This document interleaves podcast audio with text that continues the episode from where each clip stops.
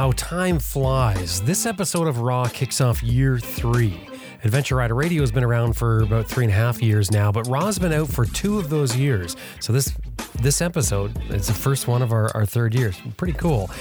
And now, as you may know, Adventure Rider Radio and Adventure Rider Radio Raw is powered by some ads, at least for Adventure Rider Radio goes, and your support completely for Adventure Rider Radio Raw. And we really appreciate the support from listeners like yourself because we couldn't do it without you.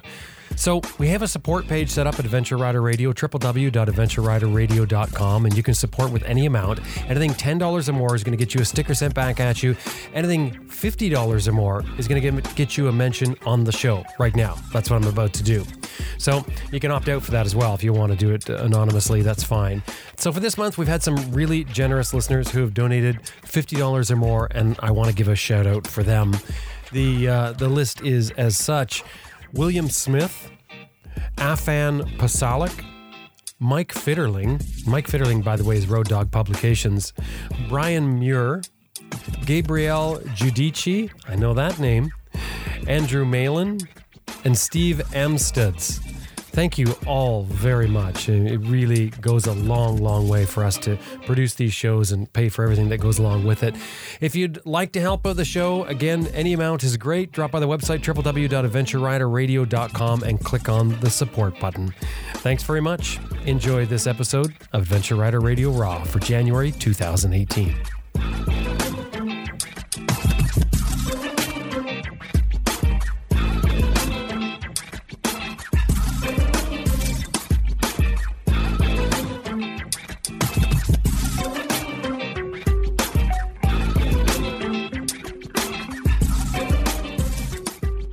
Anyone not ready? as ready as we're to be. Are we nearly there yet?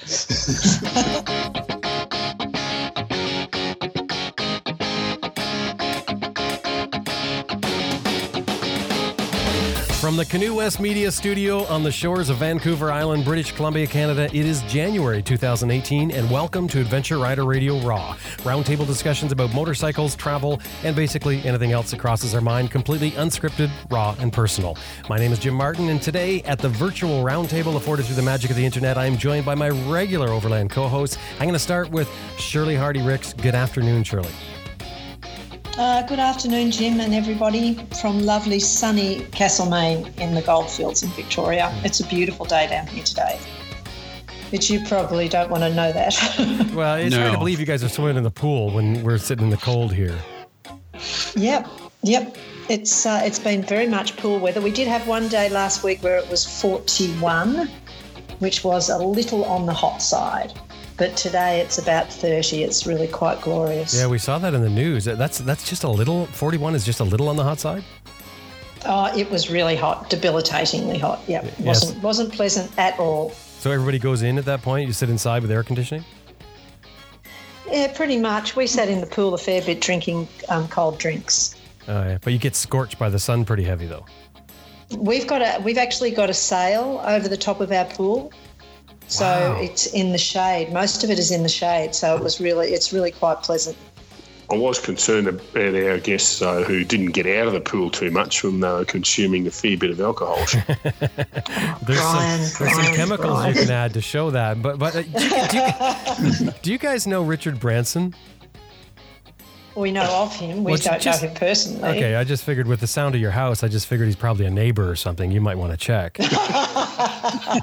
he could be living in the East Wing and we haven't heard him. Yeah, exactly. So we'll go and right. check. Hey, when you finally get around all the different rooms, let us know how many you have. Okay, we'll do. And of course, by your side, Brian. Oh, Hello, Brian. Hi everyone. Yeah, it's been a beautiful day up here. I just had to get out of the budgie smugglers and um, get uh, get uh, dry so we can get on with this. Um, but um, I'll have to turn the Barbie down and go and get myself a cold beer. I think, sure. Yeah. Yeah. Budgie smugglers, for those who aren't Australian or happen to know one, are something that you just don't want to see Brian wear. You don't want to see anyone wear them. And we had a prime minister who used to make a habit of wearing them in public. He's no longer our prime minister, let me tell you now. Well, we also have Grant Johnson. Grant, who's on the same coast as me. Good evening, Grant. Good evening, everybody. How's it going? What's happening down there for your for your weather wise? You have a good day today? Yeah, we had a good day. Other than it was just kind of gray and cloudy, which after the severe, nasty, horrible ice storm we had recently was very pleasant. Yeah, big you, change. You guys got knocked uh, knocked uh, with heavy ice and lost your power and everything. Yeah, we had uh, I think we had about six hour power outage. People in the area were out for a couple of days. The whole area was just decimated by the ice. The the trees everywhere. You drive down the street and there's pieces of tree in the street everywhere. It's just amazing. Um, we had trees out back of our place when the ice storm first really hit. We were sitting out in the back, just inside where it was warm, and every 30 seconds you could hear a crack and a crash as a branch broke off and headed for the ground. And there was whole trees coming down. It was just staggering. I love Amazing that to watch. weather. Just great. I, I just love it when things like that happen. I mean, I don't want anybody to get hurt, of course, but it's just it's fun to have chaos. It's an excuse to sort of break from your routine, get away from work, do something, go out and see the sights. Yeah, I used to love going to Long Beach on Vancouver Island in the winter, in January or so, when they had all the major storms and the logs were being thrown up the, on the beach and wind was howling. It was fantastic. Yeah, and now that's the whole tourism thing, storm watching uh, on the west coast. Is a lot it? of people go. Yeah, a lot Well, of people I was go. doing that. I was doing that over 40 years ago when it was a dirt road. it's changed a lot. You were doing it from a Volkswagen van. These people are actually going and staying in a fancy resort. Well, it's sort of like the Rix's house. Uh, right. I was doing it in a Volkswagen van, in fact. Oh, that's a D and a half, sure. we also have Sam Manicom and up at 5 a.m. in the UK. Good morning, Sam. Hello, everybody. Uh, Do I sound incredibly chipper with just that hello? I actually feel it this morning. It's really, really nice So- day. here. It's pitch black out, I mind. Is 5 a.m. a normal time for you? Um, I'm more a morning person than I am a night person. So, um, yeah, I, um, I've been up since four, um, made a coffee, had a bowl of muesli, or good healthy stuff. And um, I'm on my third cup of coffee, so I'm, I'm, my, my, my grey cells are pinging beautifully. Wow. nice. And you've got a little bit of whiskey to taint that with, I guess, as we get going along here. I mean, it, it'll be six before long. Me? Perish the thought. I might actually have to treat myself and turn the heating on in a minute, though. It is, it is fairly chilly here this morning. Mind you, an Inuit, now this is highly appropriate for you, to, you and Grant, of course, would probably think that it was quite warm. But um, yeah, I'm actually going to get um, a taste of the real cold next month, but more on that later. From Bulgaria in the snow, in the freezing cold, but not late at night. Graham, good morning at 7 a.m.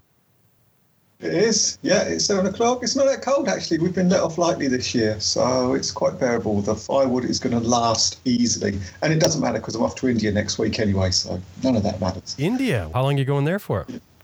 Uh, only three weeks, just a little break. Nice. So, what are you going to be planning to do there? Are you riding? No, no, it's an overland trip, but it's like thirty thousand foot overland in an aeroplane. So uh, we just uh, no nothing really. Uh, not really travelling much. Mumbai, Delhi, and a place in the middle where we're going to hang out for a couple of weeks, which is by wildlife reserve, hill station, sunrises, sunsets, tigers, and not much else really. So just absolutely uh, a real. It's not about sightseeing. It's not about travelling or backpacking. It's just about going somewhere and doing bugger all, eating Indian food, drinking chai, and watching the world. How do you stop your Mm, pipes from sounds freezing good. when you do that?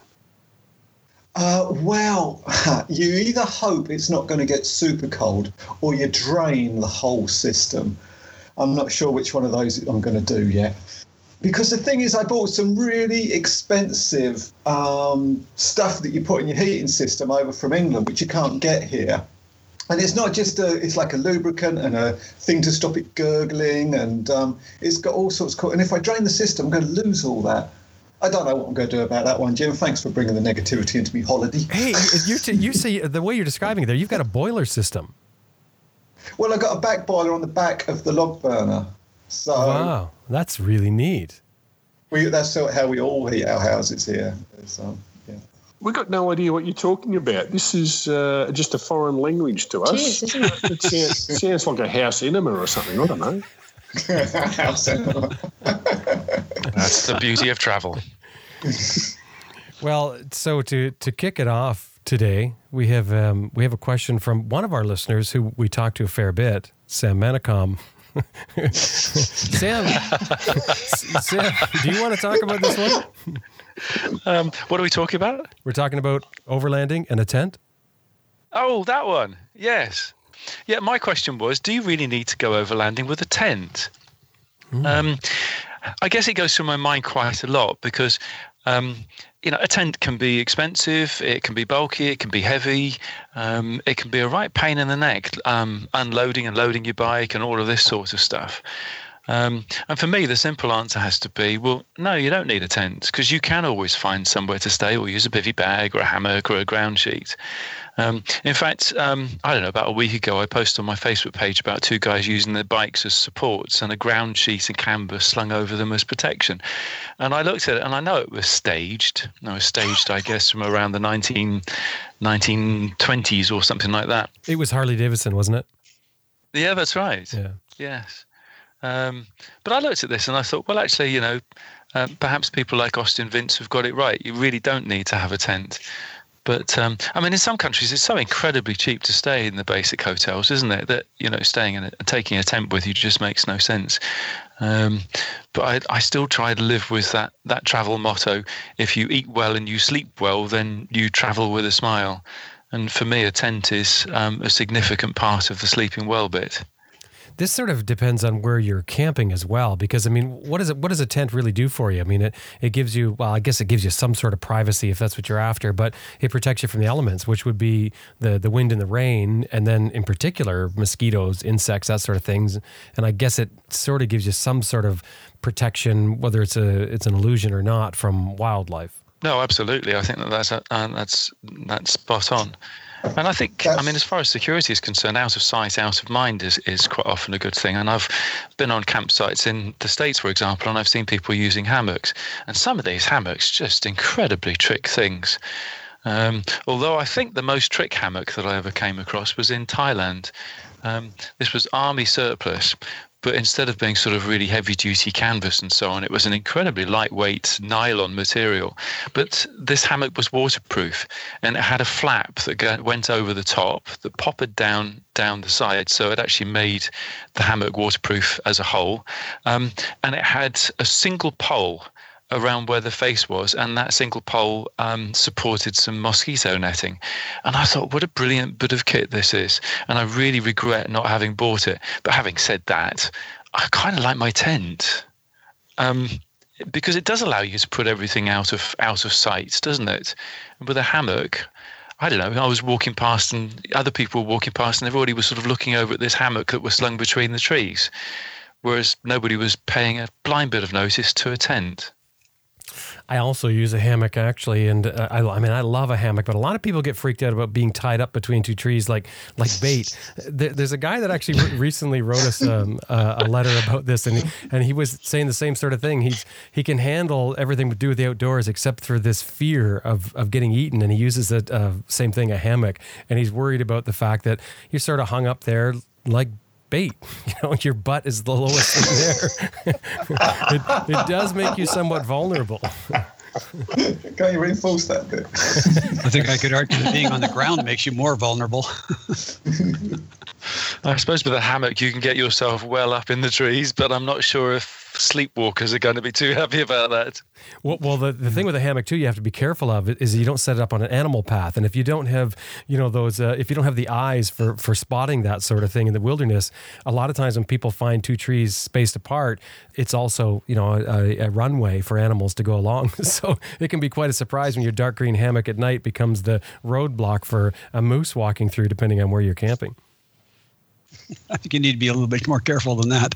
I've had been parked in a tent and had hippos walking right beside us.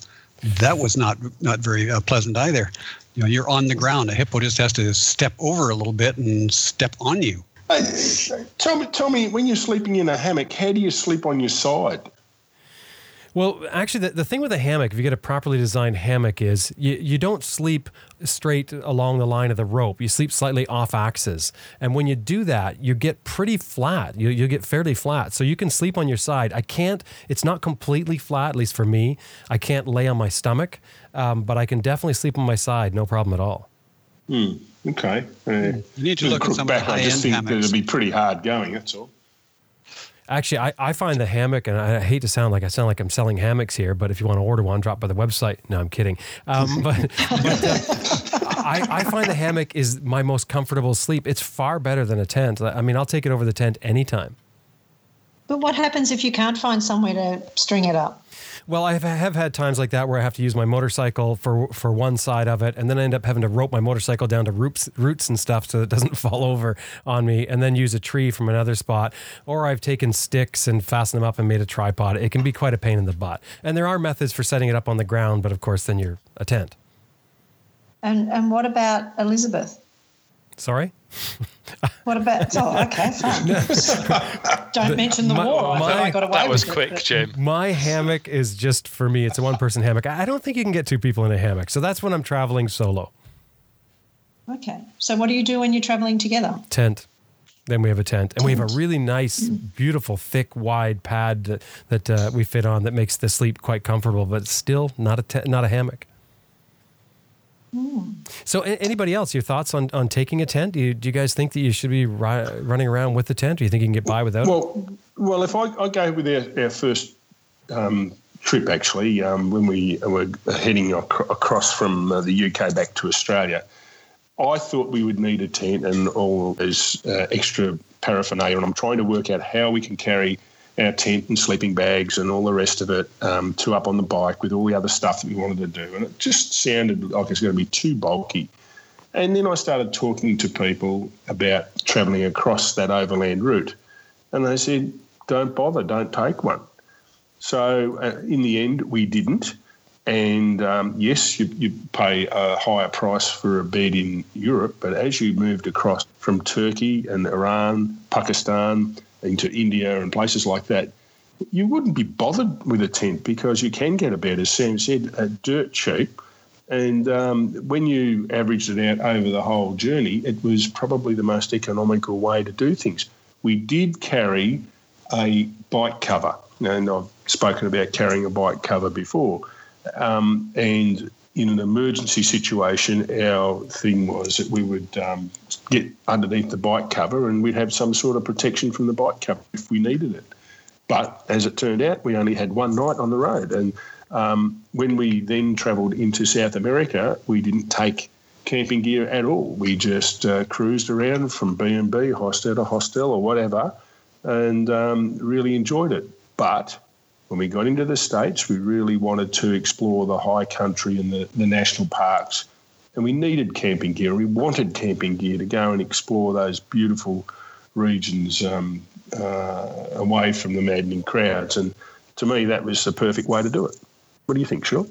Yeah, yeah, no, that's the first trip we didn't. Well, I kind of don't miss a tent at any time, but um, I did enjoy camping in North America. But when we did our last trip, we used the tent once. Mm, going across Going Russia across once. Russia, we used it once in, in Central America in a hostel that had run out of rooms, but we pitched a tent in their garden in um, Tajikistan, I think. Mm.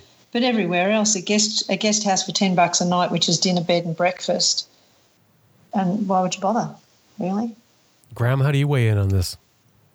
Uh, yeah, uh, for me, it's definitely a tent. Uh, it's not just a budget thing. Firstly, I do not subscribe to the Austin Vince theory of a tarpaulin over the bikes. It all sounds wonderful, but if it's warm enough that you can sleep with just a tarpaulin over your bikes, and it's warm enough for things to creep and crawl and bite, and even if they don't, those things that creep and crawl and bite don't kill you, they're still going to disturb you. And it goes back to what Sam says it's about having a good night's sleep. So that whole idea of, oh, yeah, I can just put a tarpaulin over the top and I'll be fine underneath it, that's, that's great if you're like a hardcore teenager or something, but I don't think it's really that ideal.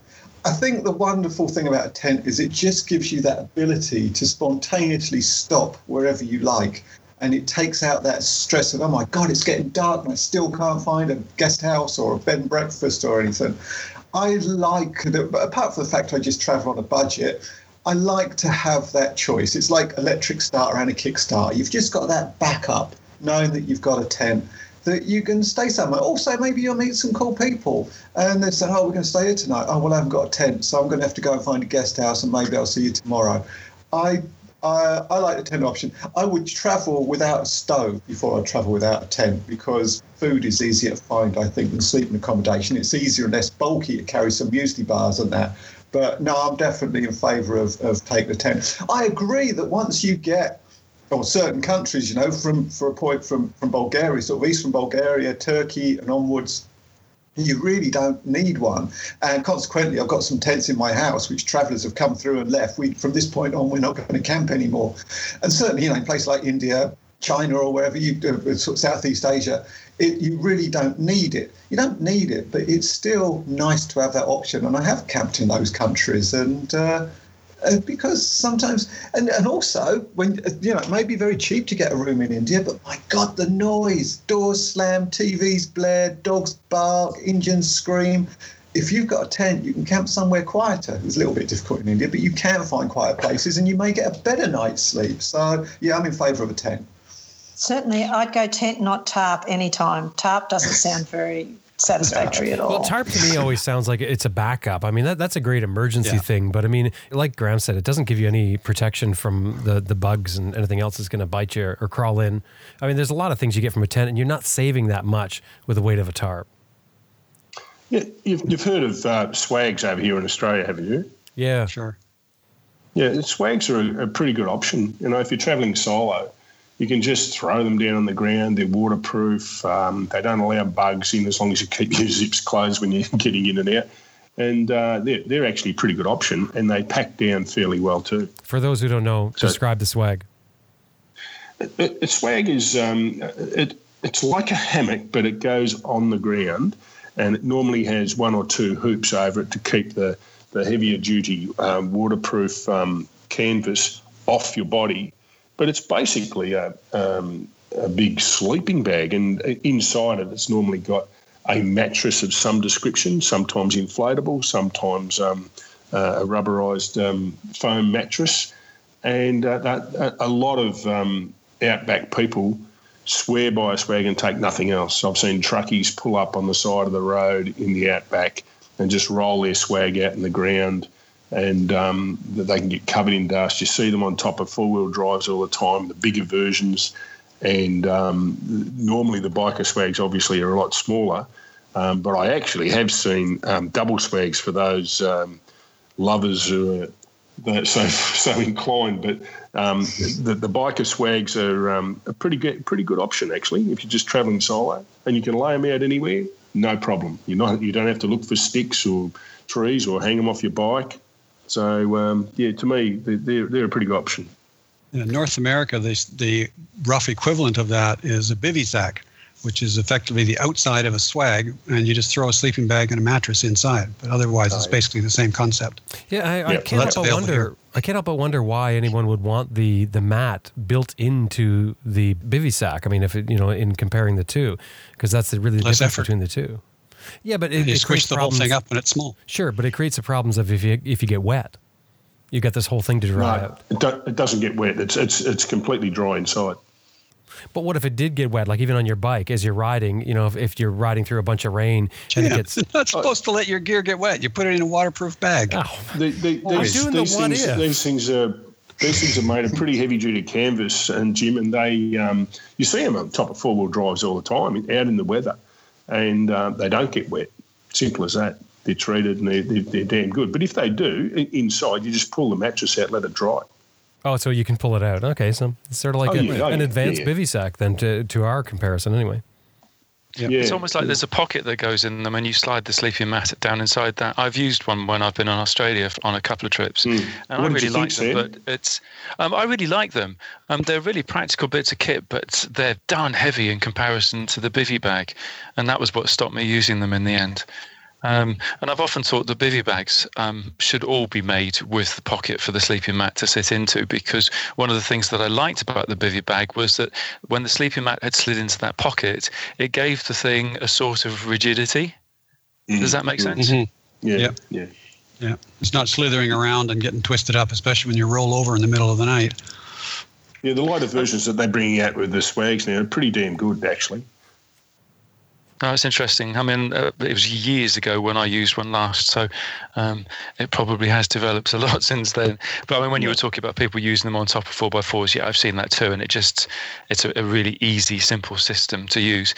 And I couldn't see an awful lot of point in people using. Um, you know, four by four rooftop tents and things like that. We can just throw your swag up there in a couple of minutes. And mm. well, I mean, the cost saving is huge, isn't it? Swag versus rooftop tent.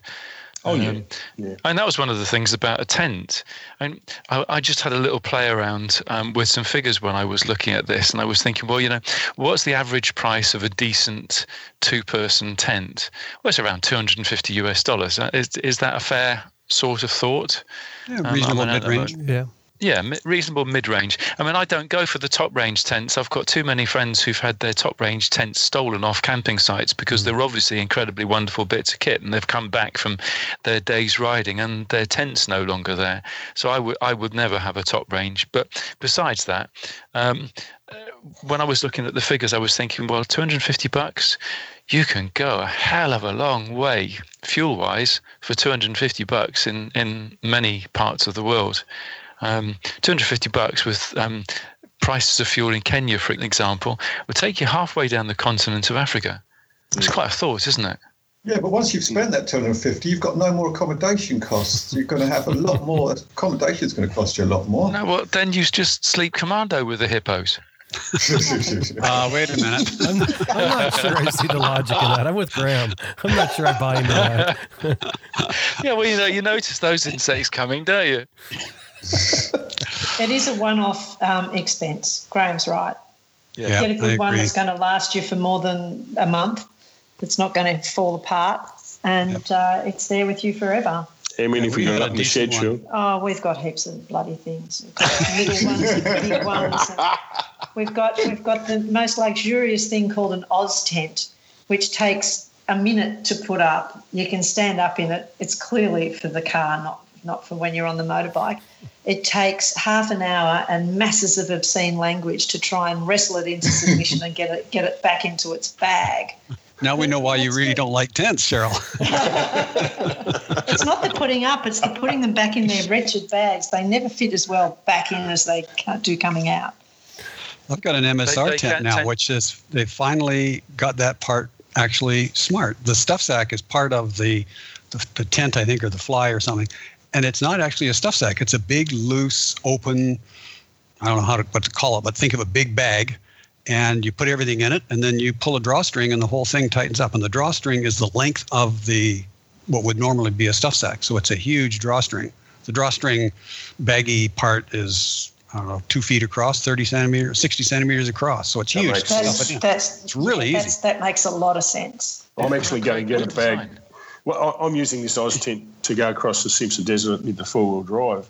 And uh, I'm going to get a new bag made for it because the bag they make is just not big enough. It fits in perfectly when it comes out of the factory, but that's the last time it fits into the bag with ease. And you know, you don't... biceps on those guys who are stuffing those in the factory.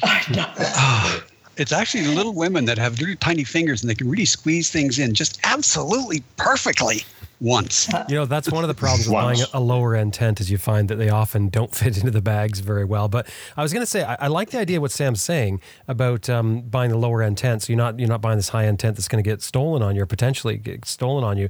But one thing, if you're buying, I find if you're buying a lower end tent, is it's it's a good idea to invest in a quality tarp to go with it because you can get mm-hmm. these silicone impregnated tarps that are that are so small you could literally stuff it in your jacket pocket. It's that tiny uh, if you get one of the smaller ones, and that can make all the difference if you find yourself out in some real weather. Because one thing with a, a, a lower grade tent is they tend to not stand up so well to the weather.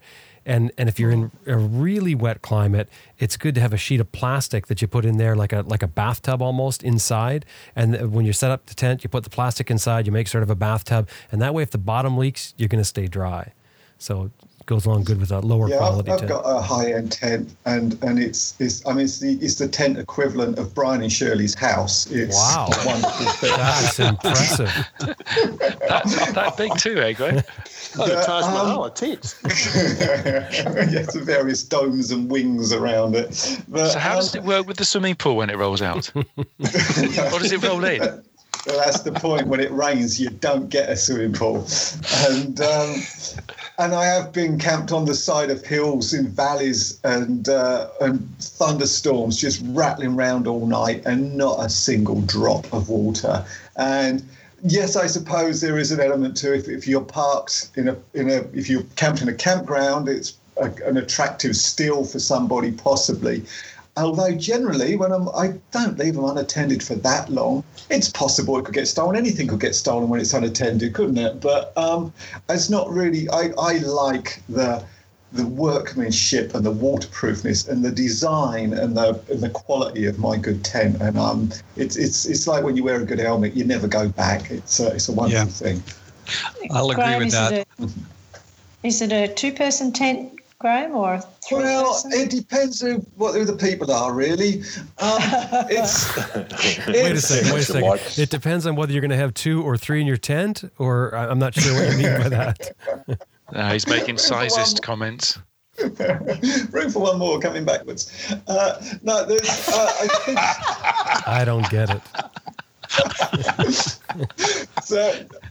I think it's probably technically a two or two and a half man tent. I had a one man tent for a while. Waste of bloody time. You can't Oh, get anything yeah. in there. You can't get panniers in there, boots in there. You can't do anything when you're in there. If you are Yeah. trapped on a really wet day, you want to at least be able to move around a little bit and I don't know, clean out a pannier or do one of those little indoor things that you have been postponing while you've been mm-hmm. on the road. So to answer your question, it's a, at least a two man. You could probably, at a squeeze, if you left everything outside, get three people in there, but you could comfortably get two. We've got a Big Agnes, and it's a two-person tent, and um, two and a bit. I think it's because there's enough room for boots and bike pants in the tent. But the beauty of that tent is uh, it's it's got uh, access from both sides. Yeah, so great. That's a requirement. uh, and a fly on, One. on either side, and it's it's really good. I've got to say. No crawling That's over also a other in the good middle of thing. Night. So I was Yeah. going to say, it's also a good thing if you're camping alone and you hear noises. Mine's got uh, a sort of a door at both ends. And you've basically, because of that, you've got 360 degree vision. So you can see what the hell it is is outside that's making that And it is- roaring, stomping noise. And an escape route. Yeah, yes, either yeah. way, you can go out. It's also it's also a very civilized thing, isn't it? Because inevitably one of you is going to want to get up to the loo in the middle of the night, aren't you? And not having to climb over your friend um, Yeah. makes so much sense. Um, I actually, Graham that's uh, and Grant, sorry, I I agree just with gonna what you say- say about um, a good quality tent. I mean, I just don't go for the top range, but I definitely wouldn't go for a bottom range tent. It's No. just not worth it. And you just got to look at the waterproof. ground sheets on those things and, and themselves, and you can see that they're going to let water through in two days, let alone, you know, six months to a year on the road. Um, and then you look at the stitching and you know it's just not going to last. You know, they've got like six stitches per inch instead of a good quality 10. There's a Yeah. big difference. So, how it's long the difference gonna between you being in a, in a force 8 storm and your tent being the only one that's still there. Yep. Um, Had the and, you know, experience. it's yeah, exactly. The, it's it's things like checking the the better quality tents. I'm not talking top of the range, but the better quality tents, they'll have enough guy lines so that you can really peg yourself out properly. Whereas the the poor quality tents, you look at where those guy lines attach, and you just think, good grief, that's not going to stand heavy breathing, let alone anything else. Yeah, you know the, Um, the tie ropes are just going to rip right off the tent. It's so poor quality. Yeah, these hundred dollar tents just do not cut it. They're fine for a weekend for kids, but anything more than that, forget it. Shirley was making me laugh when she was describing getting the tent back into um, the the stuff sack. Um, tents can be a great source of entertainment, can't they? Um, I was in a, a village in yeah. Africa one time, and um, the the the chief wanted to, to to see what my what my living accommodation was like, and I just put it up on the edge of the village. And he came over and he sort of looked at it and looked at me and looked back at the thing, and he was shaking his head. And then with sign language, he asked if he could climb down inside the thing. He was not impressed. But this was a very small one-man tent, so I used to call it the space capsule. It was it was a ridiculous bit of equipment for overlanding. It's far too small. Yeah, I've got What, one of um, those for when I'm going out just on a solo ride in the woods, just as a backup if I might think I might be out for two nights. Um, Mhm. But otherwise, we always used a, a three-person tent, which effectively is a comfortable two-person, and you can put your helmet inside, and uh, it's relatively comfortable. Anything It's less than home, that, isn't it? It's too hard. Yeah, well, you your want, you want compact. You want it to be small because otherwise it just gets too bulky, especially when you're two up. And that's always the issue we've had is when we when we headed off in 87 the size of tents and the size of sleeping bags was enormous. And a couple of years ago we bought new tent and new sleeping bags and we actually took a picture of them side by side and the new stuff is a third to a quarter of the size of the old stuff that we headed off with in 87 Yeah. staggering improvement in size. So we often get people asking this exact question should i take a tent when i'm going traveling and i agree completely with shirley and brian that you don't need a tent but on the other hand it's nice to have so i always recommend go for the tiniest smallest most compact stuff you can and if you never use it it's not a big deal but if you need it and you really need it then okay you've got it so it's always nice to have that and there are places where you might want to do a little bit of camping. There's some beautiful places in the world. You know, um, Bolivia, for instance, you could do all of South America without a tent. But if you want to go into the really interesting places in Bolivia, well, you really might want a tent. Some of the back roads and some of the back areas that I've been in, yeah, you're going to need a tent because there really isn't much else there. So it's nice to have that option. But I don't think of it as a as a as my primary. I'm going to be camping most of the time because, as everybody has said, it's so cheap to get a good bed. Why would you camp, especially when there are no campgrounds and you've really got to look hard to try and find some place where you can camp without waking up in the morning and there's 10 people standing around looking at you. Now that, that gets old pretty quick. Graham, did you have something? Oh, I about kind of like that, Grant. It's a great way to make friends. But anyway, well, that's, yes, that's but, but every morning, I don't know. I remember waking uh, up in Africa once and there was a lot more than 10 people standing around and we just kind of looked Oh, the whole them. village. God. Oh, yeah. I You're don't know where the village television. was. We never saw the village. we were sure we were in the middle of nowhere, but they found us. What do you guys think about colour of tent? Um, Is not that a yellow. Question. Dark It's a good. It's an important question. Not yellow because yellow attracts bugs. Um, Green is a good one because it disappears better. Ours is kind of uh, Grey burnt orange. orange. Yeah. Yeah, gray and the orange reason I not ask that question is because I'm always torn between because I like to wild camp, and so I'm always hunting out corners. And I know that if I'm using a pale green tent, then I'm going to blend in pretty much with everything. Um, and also, a paler colour means that you reflect quite a lot of the heat away in comparison to a dark um, coloured tent. But f- for taking photographs, drop dead gorgeous scenery. You stick a pale green tent in, and the thing just hides. But if you're traveling with a red or a blue tent or something like that, in this just wonderful scenery, that becomes the focal point that you haven't got otherwise. And I'm always to- torn because of that. Well, here's a secret tip for you: put a flashlight inside and turn it on. All of a sudden yeah, the flashlight glows. works, but Yeah. um, only in sort of mid light. But I mean, I suppose the old, other alternative is to carry um, um, a really bright version of the tarp that Jim was talking about just now, Yeah. and and ha- have that as your color um, focal point. I cannot imagine riding around with some brightly colored tent. I mean, your tent should match the color of your riding suit, which should match the color of your motorcycle. This, I mean, you know, you, you have to look the part. Well, you have to have a red suit, Jim. That's red only for tent Christmas and a red bike. In the photo composition class I teach, I always say that one of the things you got to have is make sure that your buddy's wearing a red jacket because that's your focal point of color. You need it. Graham, did you have something you, you tried to get in there a couple of times and they just stomped all over you? Yeah, no, it's gone now. You know, my attention span's like no idea. I'll have to listen back. Yeah, I know. It's, as you start to get to the advanced years, you know, you can't hold a thought for all that long. Do you find that? What were you saying? Yeah, I think. Um, so the only other thing I was going to throw in with the tent thing is is uh, just a tip for. Like, I know we sort of went off on do we need to take a tent, and we talked a lot about tents, which I think there's a lot of great information, a lot of great ideas there. Um, I was going to say about um, there seems to be this, or at least there was for a while there, this push on stuffing things in your stuff sacks rather than rolling them and saying don't roll your sleeping bag, don't roll your tent, just stuff it in. I would highly recommend you roll your tent always. You know, put your poles in there and, roll it up as tight as you possibly can, because then when you put it in the stuff sack, it doesn't expand to the full size of the stuff sack. Uh, I think some of the argument is they say, well, when you fold it, it makes creases. I tell you, I, I've folded tents since I was a little kid, and I've never ever had a problem with one of the the folds. You know, one of the creases, um, create you know, creating a crack or any of the other things that people claim. I really think that rolling it is the absolute best way to do it. Yep, I would agree with that. And I think mm-hmm. this idea that you're going to always fold it on the same fold is kind of silly. I yeah. do a uh, a quickie fold rather than a fancy perfect. It's got to be down the same crease in exactly the same way every time. It's kind of a rough flip, flip, flip, fold it over, stuff it in, roll it up, and then I, I really like this new stuff sack system, which is um, a stuff sack with the side open on it instead of the end open, and it's really easy to stuff it in there. And it's even got a um, um, a built-in strap around the outside of it to compress it and make it smaller. And there's another strap that goes lengthwise, so it really squeezes down tight. Mm. It works really well. Yeah, MSR. Yeah, we've got we've got them for our sleeping bags. Great, they're good. They're, yeah, really good. Mm-hmm.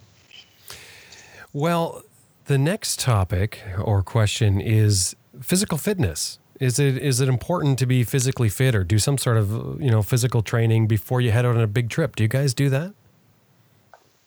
Try. what do you do? Just, I, don't think it's just, I don't think it's critical. I think anybody that is able to get on a motorcycle and ride around for the day can go, whether they're fit or not. They don't have to be in good shape. Um, I know a guy who did a lot of traveling and he could barely walk. If he didn't have his cane and really lean on it, he wasn't going anywhere, but he could still ride his bike. So I don't, I don't think it's a critical thing, but I think if you're physically fit, you're going to be able to ride longer, uh, all day long, uh, feel better, be more alert, be more aware, and at the end of the day, be able to set up your tent if you want or not, um, and generally have a better time. And if your bike falls over, you're more likely to be able to fit it up. But at the same time, you can still go, you can still do it, even if you're really badly out of shape, and that's okay. The main thing is just just go and do what you can. But of course, try and be fit. Do what you can. Yeah, yeah. I, I think bike fitness is a big thing, and once you um, uh, say you you ride, you haven't been riding for a while, and you get on the bike, uh, you know, you get neck sore if you've ridden a, a fair way. I think uh, it takes a, a, bit of time to be bike fit like that. The position of your arms, the position of your legs, uh, using your legs a little more, um, wrestling the bike around. I, I think a, a, degree of um, fitness is important. But having said that, you know, I know and we all know Ken and Carol. Ken's Ken's had um, uh, hip replacements and still riding and no problem. Mm-hmm. Um, sometimes he has a bit of trouble getting the bike off the centre stand, and Carol has to help him push. But that's that's fine. I mean, it's also an R80 GS. They're terrible to get off the centre stand when loaded. yeah, well, that's well, that's true. Grant, that's very true. But um, you know, so and but but Ken's bike fit. He can ride mm-hmm. his bike as, as long as anyone else. Um, but you know, you work within your limitations. Yeah, I think so, that's the really important thing is is you do what you can, and if you need to adapt, you'll you'll adapt and you'll adjust your trip as needed to work within your body's limitations. But just get out there and do it anyway. Graham, you go running every morning before you do a trip, don't you? Sorry, I was mixing. Sorry, I had my microphone off. I was mixing a drink. Uh, yes. wow, I am impressed with your technical expertise. That's incredible. So you've managed to find a mute button and use that for. That's impressive.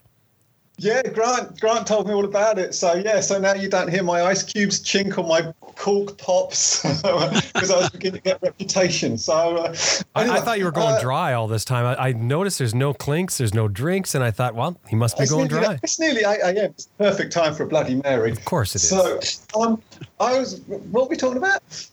Um, physical, physical fit, yes. fitness and memory. Oh, you know what? Um, since I broke my back last year, I do have a little exercise regime, which I do every morning. And just a stretching thing. In fact, one of the things I want to try and do when I go to India next week is to try and find a yoga class because I'm getting more and more into this stuff. Because it's like anything, once you start doing it, once you start seeing results and feeling results, it encourages you to keep going. And Graham, my- Graham Field and Downward Dog. I, I, just don't know. I want to see that. so um, um, it's it's nice when you when, when like when you sit down in a chair and you don't go oh, because you're actually.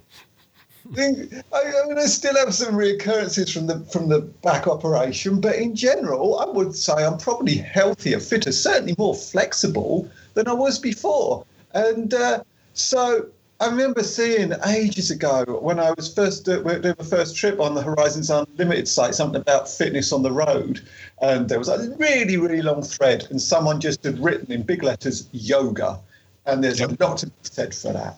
if if you've got that flexibility and you've stretched those muscles regularly, those aches and pains of a long riding day or trying to get on a centre stand or using those unexpected muscles um, isn't such a big deal. So, uh, yeah, I'm, an advocate of, of just some. You don't have to, to spend a whole hour on a yoga mat and candles lit and lovely music and do the um position, but just a few exercises, 10 minutes every day, don't have to make a difference.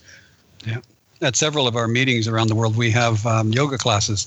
Tori Lang started it in the UK, and those classes are always very well attended, usually early in the morning. And there's 30 or 40 people out there with their camping mattress or whatever, and they're doing yoga exercises. And I constantly get comments about, wow, that's really good. And people later say, yeah, that was a big help, and I do it now all the time when I'm traveling. That's great. Absolutely. Yeah, no, I think it works really well. I mean, when I set off on my first big motorcycle trip, I had no experience riding a motorcycle, and I decided that if I got as fit as I possibly could, then it might compensate to a certain extent for my ignorance. And I think it probably did because I did a lot of dumb things. You know, those those last minute wobbles on a bike and you managed to pull it back up again. Well, if I hadn't been fit enough, then I would never have been able to do it. I mean, now of course, if I've got a, a major wobble going on, then like everybody else, I just let the bike fall over because that makes far more sense than damaging me. Absolutely. Um, I mean, there are some people that advocate that you should just set off exactly as you are and just go steady. Now, there's an adventurer called Dave Cornthwaite. I don't know whether you guys have come across him or not, but he says just go steady for the first weeks and, until your body has built up the required muscle set for the particular demands you're making of it. And he never gets fit before setting off on a challenge. And this is the guy who's done such things as skateboard from one side of Australia to the other. And he made me laugh when he was telling me about that. He said um, because he felt more comfortable using one foot rather than the other as the push off foot, he ends up with huge huge biceps on that one particular foot uh, leg. Um, biceps, wrong word. you know what I mean? Calf muscles. Um, and um, I mean, he also did things like canoe the length of the Murray River, and he paddleboarded the Mississippi, and so on. And he he always goes into into those things without getting physically fit first, but he does take it just very very gently for the first week so that he builds up. I mean, I personally like to have a level of, of fitness because I think, as Grant said, you think that much better when you're physically fitter. Um, it, it just seems to work hand in hand, doesn't it? Absolutely. You want to be less tired, and you want that's why you want to have the bike set up so that it fits you properly and is ergonomically comfortable. And uh, fitness does help, sure you know, it makes yeah. sense that you can get fit while while you get into whatever activity. You start out slow, don't push yourself, don't don't hurt yourself while you're doing it. But what Graham was saying about the flexibility, that's something you're not going to get just by getting on the bike. You may get a little bit of flexibility out of it, but you're not going to get the the kind of flexibility you really need. So it almost sounds like flexibility or yoga or whatever you want to call it, that sort of stretching is is probably more important than the physical fitness before you leave. Yeah, you'll you'll build the physical fitness for sure, as Sam was saying. Um, I remember the the first really long trip I took um, was from Vancouver to um, somewhere in Tennessee, Loretta Lynn's ranch for the BMW rally. And I had three days to do it, and the first day just about killed me. The second day was worse, and the third day was fine. It was just getting used to 18 hours a day on the bike. And that's how it works all the time. I find when I first started at the beginning of the year, I have all kinds of aches and pains. By the end of the season, no problem. I'm good to go for a long ways. So you, you do build up for sure. But flexibility, no, I think if anything, riding makes you less flexible. So it's even more important to do some flexibility well, stuff. Well, it depends on the riding you're doing too, Grant. I, oh, off road is totally different. Yes. Well, yeah, I, I, went for a ride with some mates on, on the Chook Chaser um, the other day, and you know, there's a lot of standing up, a lot of um, climbing over. Um, up um, small mountains and stuff like that, and sure. boy, gee, you feel it in the in the thighs um, everywhere. Standing up on those little pegs, and um, I found muscles I'd forgotten I'd had there for a while, but yep. that's a different sort of riding to yeah. touring um, and uh, just uh, chugging along too. That's still not going to help with flexibility, though. That, that's actually where you strain yourself because you don't have the flexibility. Mm. You know, you get yourself into a position where you're you're holding something up or straining to do something, and you end up hurting yourself. Yeah, you pull that muscle that should have been more flexible yeah. and more stretched, yeah. and wouldn't have been no yeah. issue. But all of a sudden, you yank it just a little too hard because it's not flexible, and you're down. Yeah. I think you guys are right. It's well worth um, just limbering up for a few minutes every morning. Um, I, I, do that every morning too when I'm on the road, 10 minutes, just stretching inside my tent. I have to work very hard not to do any sound effects to go with it because that can be embarrassing later in the day. But um, well, I'll give an important tip on that is um, stretching before exercising is actually considered to be by a lot of people, not not everybody, and there will always be somebody who will say the opposite. Um, stretching before exercising is not necessarily a good thing. It's better to actually warm up very, very slowly as you work into your exercise and do it gently and gradually and build up. And that's as good or better than stretching because stretching cold muscles is when you're going to hurt yourself. So if you want to stretch in the morning early before you go, in your tent when you're still warm in your sleeping bag is a good time to start, but do it very, very gently and just go to the point where, yeah, okay, I can feel it. Not, oh, I can make it go farther. I can make it go farther. No, don't do that. That's going to hurt you. That's really bad. Too right. Too right. So just gentle, very gentle, just a little bit extra, just a little bit of a pull. I do that every morning before I get out of bed, or else I don't get out of bed. Graham, I'm sort of curious about your exercises that you're doing. I, I sort of picture it that you're moving your drink another six inches away, sort of. no, they, well, they are yoga positions, really, and um, like high cat and low cat and uh, and stretching the Achilles uh, because on the from when I had the sciatica that um, that all sort of cramped up and I walk different. Touching my toes, I'm about seven eight centimeters away from being able to touch my toes. It's my ambition by the end of the year to be able to touch them. And uh, what the other ones I do?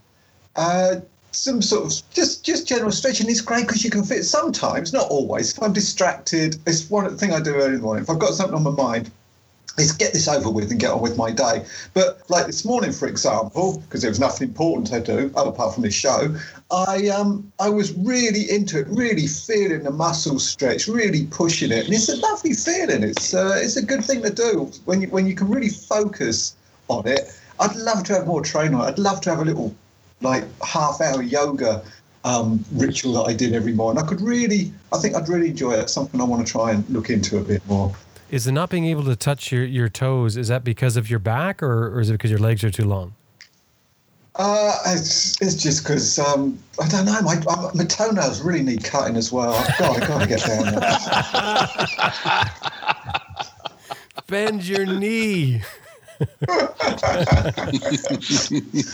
No, no, I got to do it the hard way. Can you touch your toes, Jim? Standing up straight without bending your knees? Well, I think so. Yeah, I'm. I'm going to have to check it afterwards, but I, I used to be able to. And okay, I'm trying it right now. I'm an inch away.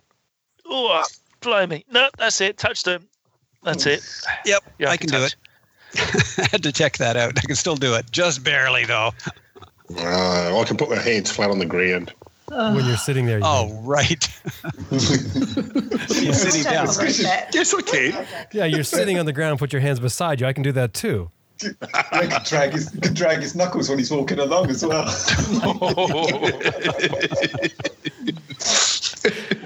Our next topic is uh, it even has a title skip to the loo um, this is a, a fellow named james gale who, who wrote in and asked and this is this is his message he sends to us there's one thing that makes me hesitant about traveling through Africa, Asia, and the Middle East. It's not the wild dogs, dodgy food, or terrorists, it's poo. The, the idea of using a non Western toilet makes me pucker, he says. He says, How do you handle it? Or he asks, How do you handle it?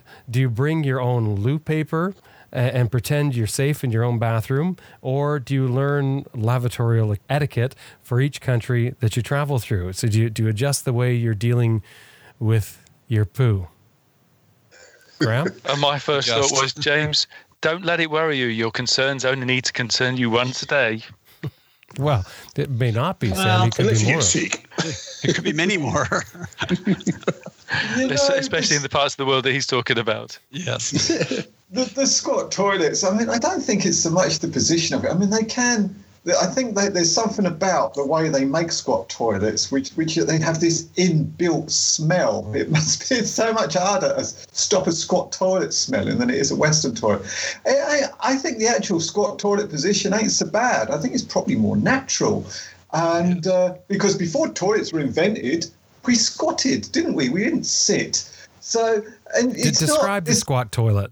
Okay, well, it's just it is a hole in the. It looks like there's a hole in the ground or in the. It's a it's a flat surface. You've got a, a sort of corrugated area each side of the hole, which is where you put your feet, and and then you just squat over that hole. Uh, so the squatting position is probably a more effective way. You know, I think when when we first started as animals to, or we never first started, we've always had to do a number two, but it wasn't something that was a, an entertainment thing. You didn't take a book with you or a, your phone or a tablet. You went in, you did what you had to do, and you got out. But that's progress. And that's what you do in a squat toilet. You don't turn it into a, a part of your day. Which is uh, which is prolonged to get on with business or anything else. So I don't think squat toilets are so bad. Um, you have less body contact. You haven't. You're not sitting your ass on and making with making contact with anything unless you slip. So it's probably more hygienic. Don't you want to think about slipping? it happens. Yeah, That's happened. the, the time a squat toilet is not so nice is when you have a tummy issue and you have got to stay there for a while and you do again goes but then you then you get your stretching exercises in because exactly. you really feel it on your calves although it's not the best place to do your yoga yeah. um, i don't think of all the worries when i travel squat toilets are a huge problem when i when i still lived in england and i was a truck driver and i used to deliver fruit and veg and a lot of the people who worked in the fruit packing factories came from Asia, cheap labour. And there were instructions on the doors of the toilets with a little person standing on a toilet seat and across through it. Do not, these are Western sit down toilets, do not stand on it. so uh, it's, um, I, they're not so bad. They're not a pleasure, but they're, they're not as bad as they could be. You know, practice one day. Go dig a hole in the garden and have a little squat. See how you get on. Yeah, it's no big deal. I think the hard part for me was always my knees. I've got really bad knees. I have had for a long, long, long time, and the squat position was really hard on my knees. But you can get in and out of there in two minutes. So even I, even with my knees, I can do that. Um, just go in, get your business done. Do take your toilet paper with you because don't expect there will be any there but there'll usually be a bucket beside the squat toilet where the toilet paper goes. That's okay. It doesn't go down the hole. Um, and we just have right time for the purple stuff sack, and the purple stuff sack is the toilet paper roll and the little bottle of hand sanitizer. And it does the job. It's fine. It works. And squat toilets are actually for your body. They're actually better than Western toilets. Western toilets are actually unhealthy. It's actually squat toilets are much better. There's a straighter, that's how to put this delicately. There's a straighter path for the um, product to come out. well, well, I was thinking what Graham said about having the sign on the door where they were telling them, you know, that these toilets are meant to sit down on. It probably disgusts them the thought of sitting on the same oh, toilet as everybody else. Oh, absolutely. Yeah, yep, yeah. I think it's terrible, and I agree with them. It is. Oh, look! Uh, in my previous life, uh, I actually um, there was a a person who uh, did stand on one of the uh, so-called sit toilets and it broke, and yeah. uh, that uh, created a, a, a, lot of gashes and wounds that uh, oh, you really didn't want to know about. Yeah. Mm. But um, you know, Western, West in in uh, Eastern countries, the other thing you've got to be careful of, even if they've got sit-down toilets, the pipes, the plumbing pipes are very, very narrow, and that's why you don't put paper down those toilets. Mm-hmm. And uh, uh many are westernised, use a lot of stuff, uh, and uh, it clogs up toilets, and uh, it can be very embarrassing when uh, everything sort of clogs up. It's not you, sure I'm thinking of, love. Oh, there are stories I could tell. but, but that, that's that's a fact that they yeah. are very, very um, thin, uh, narrow pipes, I should say.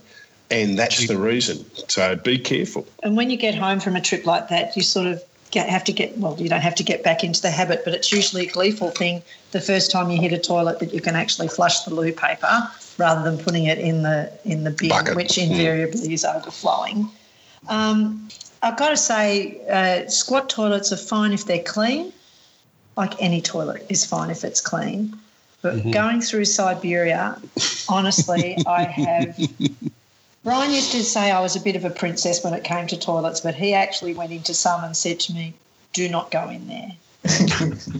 So Yeah. You go on the side of the road. so I go on the side of the road. Yeah, and always travel with your own loo paper. Always. Even in Australia, we do because you know sometimes it's a long way between toilet stops, so you have to go on the side of the road. which you dig a hole and bury the toilet paper Or burn it. or burn it, but whatever. Not hmm. this time of the year, you wouldn't.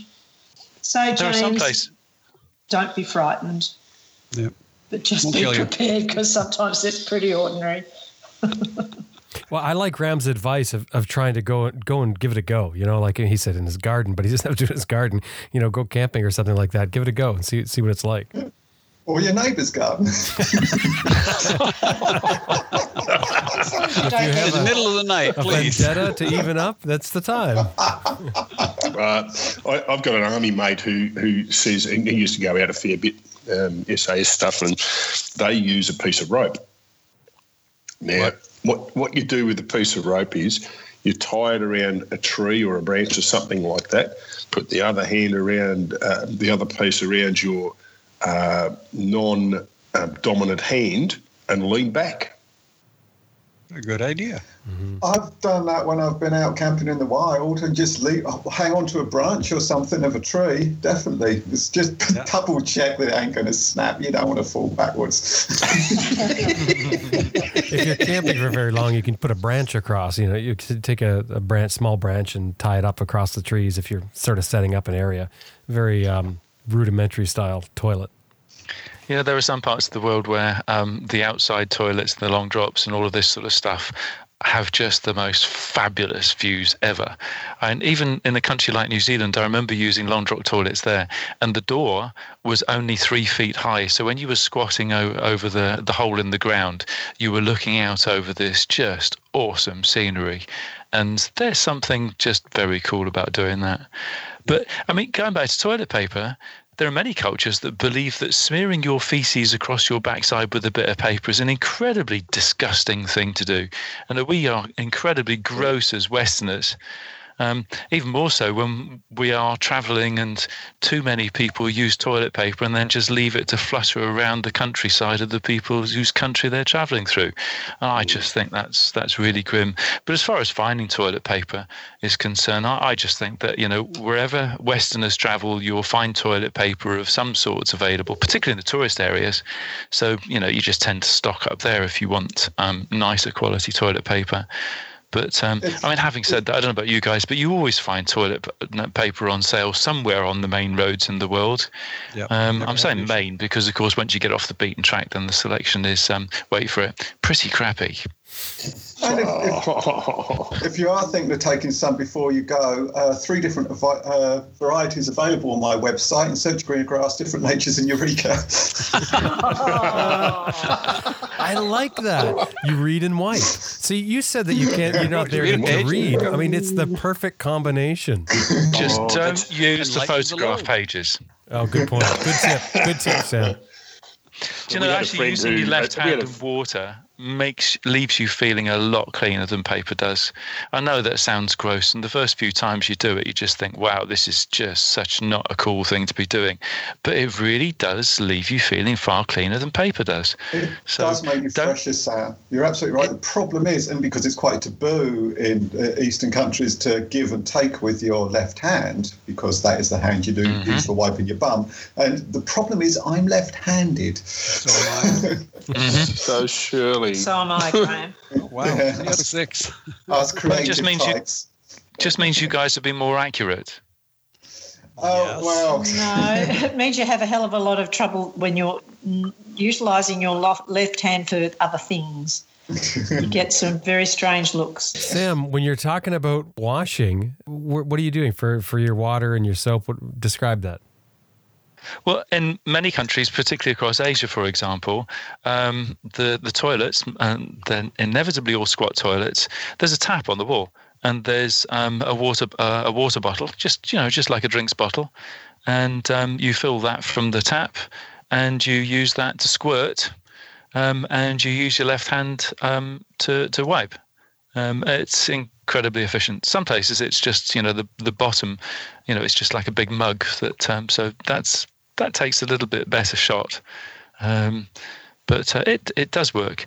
I mean, you know, many times in places, um, the toilet in an outback area is a long drop, and the toilet paper provided, if there is any, is ripped up newspaper on a nail on a nail on the wall. I tell you what, there are plenty of times that I've walked away from doing that and thinking to myself, I wonder if I've got a black backside now from the newspaper print. well, with everything going online now, that's going to get tougher and tougher. They're going to have an iPad nailed on there. no, that's as bad as the photograph pages in, in Graham's books. That's very true, Sam. I can remember the um, the squares of the newspaper being used. Yeah, that's true. And that, look, the, the drop long drop toilets in Australia, some of them are really, really clean. And uh, when they come along and service them, they put like a, I think it's sulfur over the top, so there's no smell at all. Mm. They're actually very good. Composting long drop toilets are incredibly smell free, aren't they? I, I was blown yeah. away the first time I used one of those. Um, the Romans had public toilets, by the way, and they used yes. water. Uh, so they had um, seated toilets, but they would just sit side by side and they'd chat to each other and read the news or whatever. And then around their feet, or just between their feet and the, the surface that they were sitting on, um, there would be a gully. And this would have flowing water through it. And you would just scoop down and um, use that. And that all makes great sense to me. It's very sociable, mm, and why not? Yeah, yeah, um, but scooping your hand into this running water repeatedly that everybody else is scooping their hand down into, that doesn't quite if you're the last one in the row, you end up getting everyone else's. But but also there was running water underneath the seats too, wasn't there, to carry everything away? Mm-hmm. Sam, what about the pig toilets? Oh yeah, absolutely. Oh, I certainly have. And that yeah. makes common sense. And then you start realizing why many of those countries don't eat pork. Yes, exactly. Okay, you got to describe this. That's your job, Brian.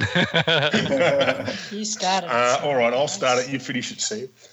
In India and places like that, um, that nothing goes to waste. So uh, at the back of houses, and we stayed in, a, in an old place down near Goa, and it had the remains of an old pig toilet. So you'd walk outside and you'd go into this, uh, uh, up onto this platform, and you'd do your business, and your business would fall down into the pigsty, and the pigs would eat it. Eat it, yeah.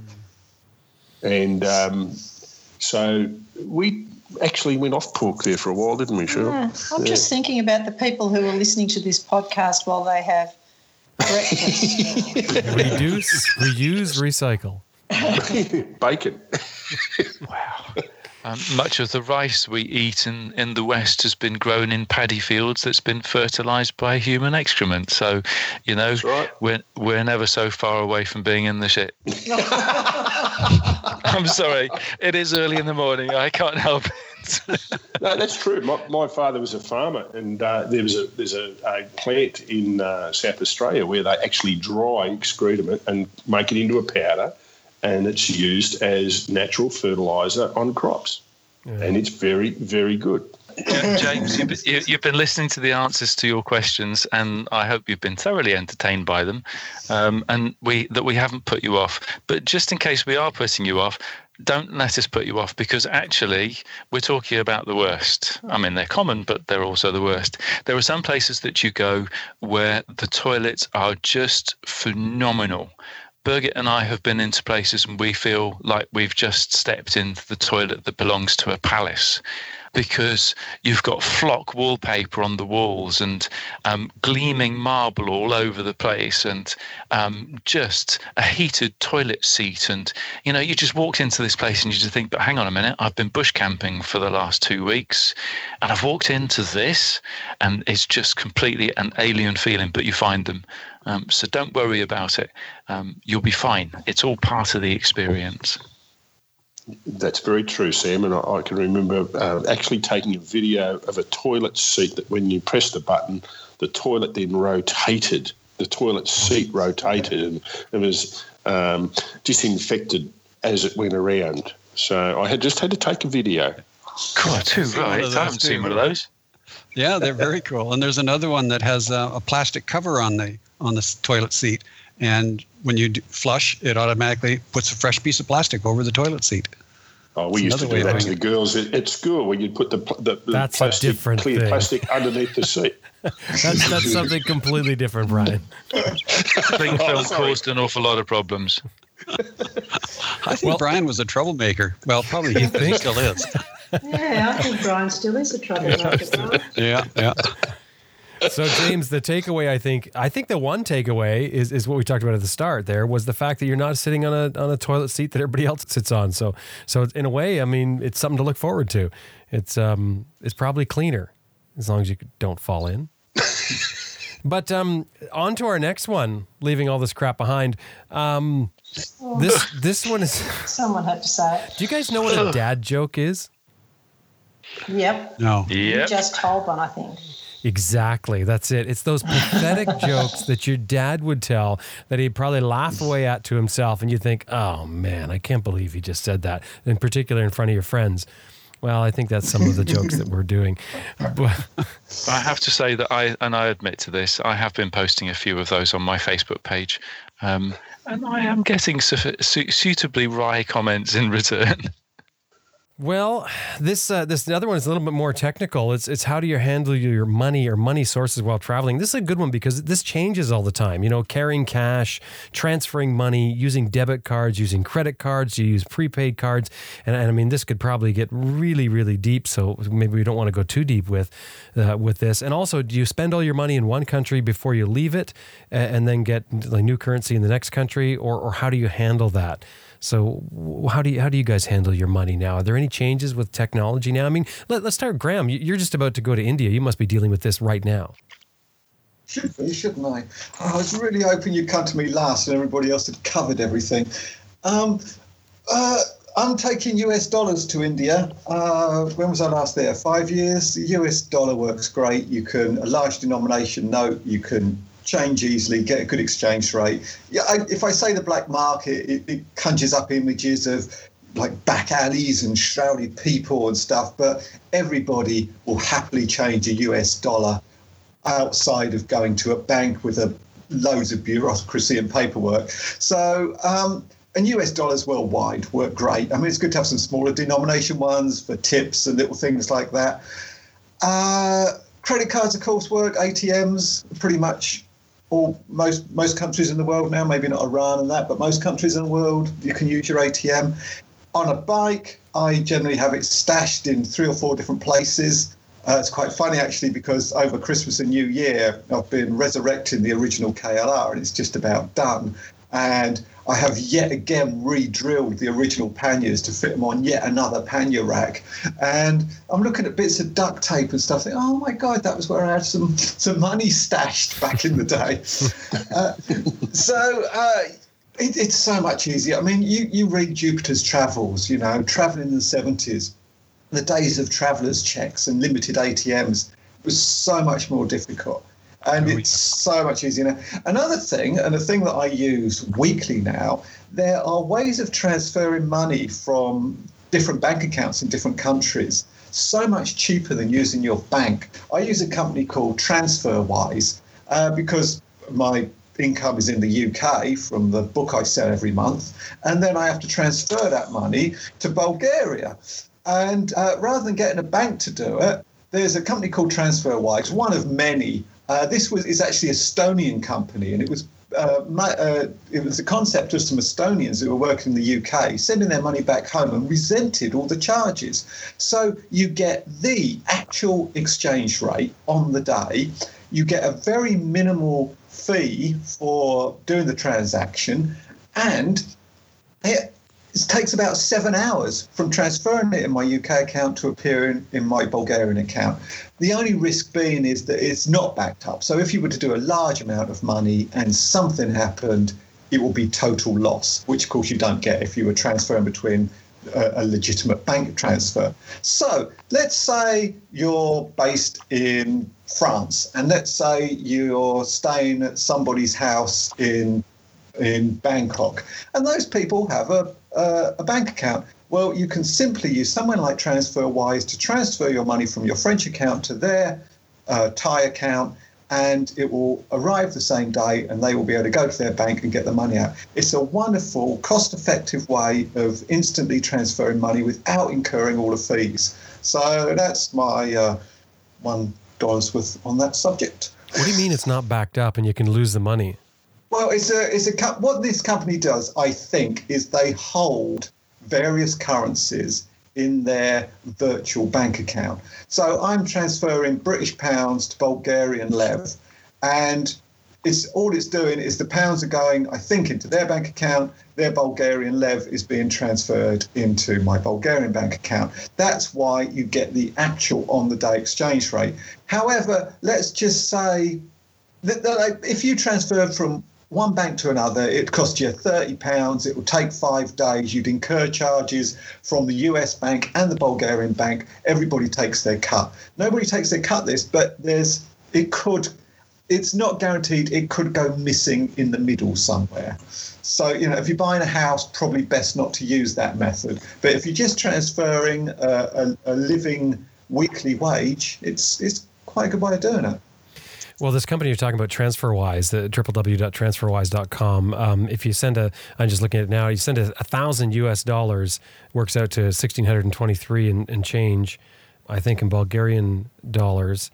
But the fee is only $9.90. So right. That's, that's pretty good.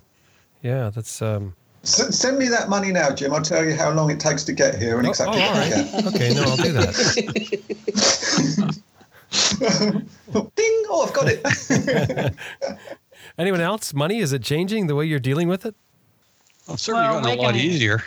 Yeah, it's certainly easier now than the days of um, trying to deal with travellers' mm, checks and all that sort of thing. But this is we're going to have to start looking at it because we're hoping to get to Europe this year. So, but we use ATMs.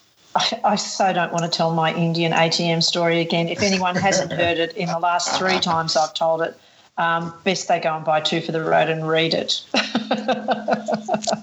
the 28 degrees card, sure, you use that, don't you? Yeah, and that doesn't incur um, transaction fees, but you're never going to, unless you do what Graham's doing, you're not going to get the exact exchange rate.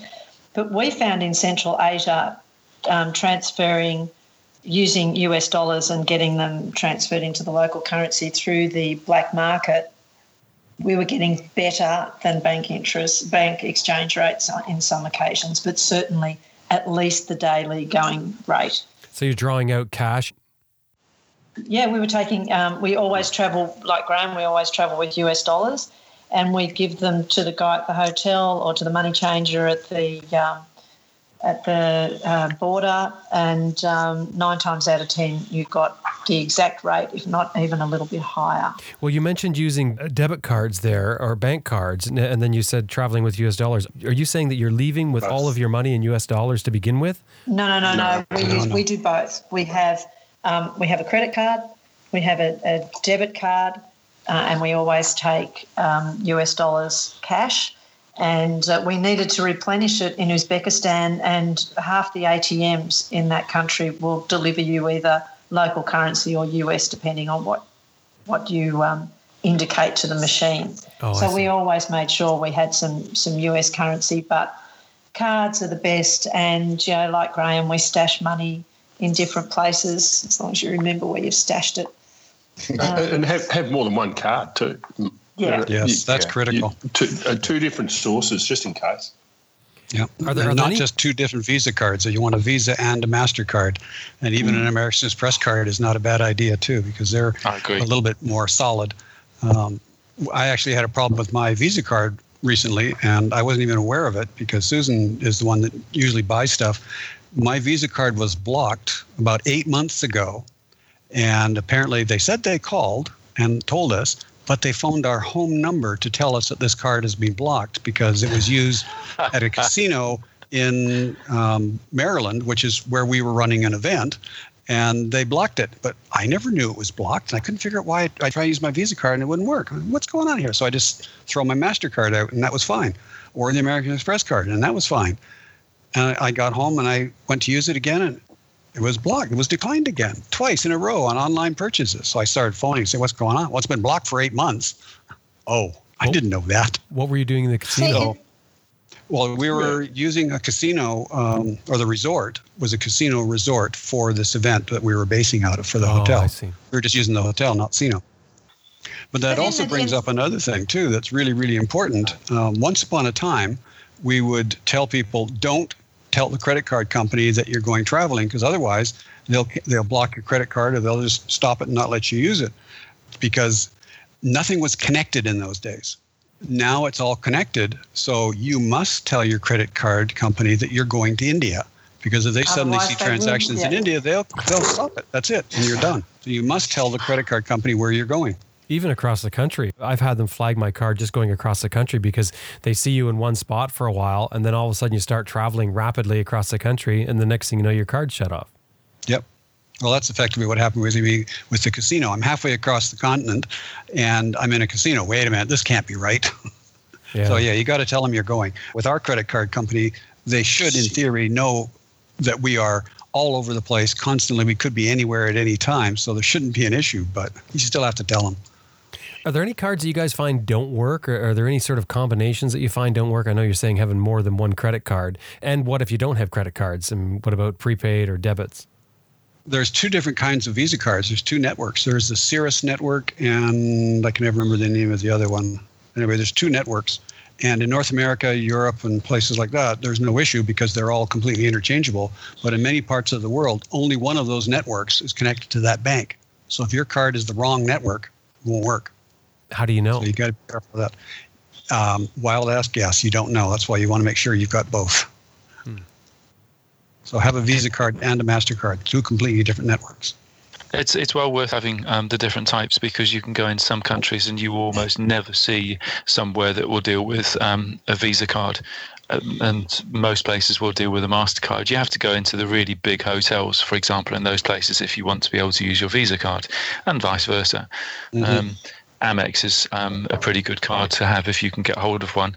I've mentioned this before um, because they'll they'll act as a postal drop and um, for you as well. But also if you get money stolen and all there's all sorts of insurances that are on your side too. Um, but I definitely have three cards at least.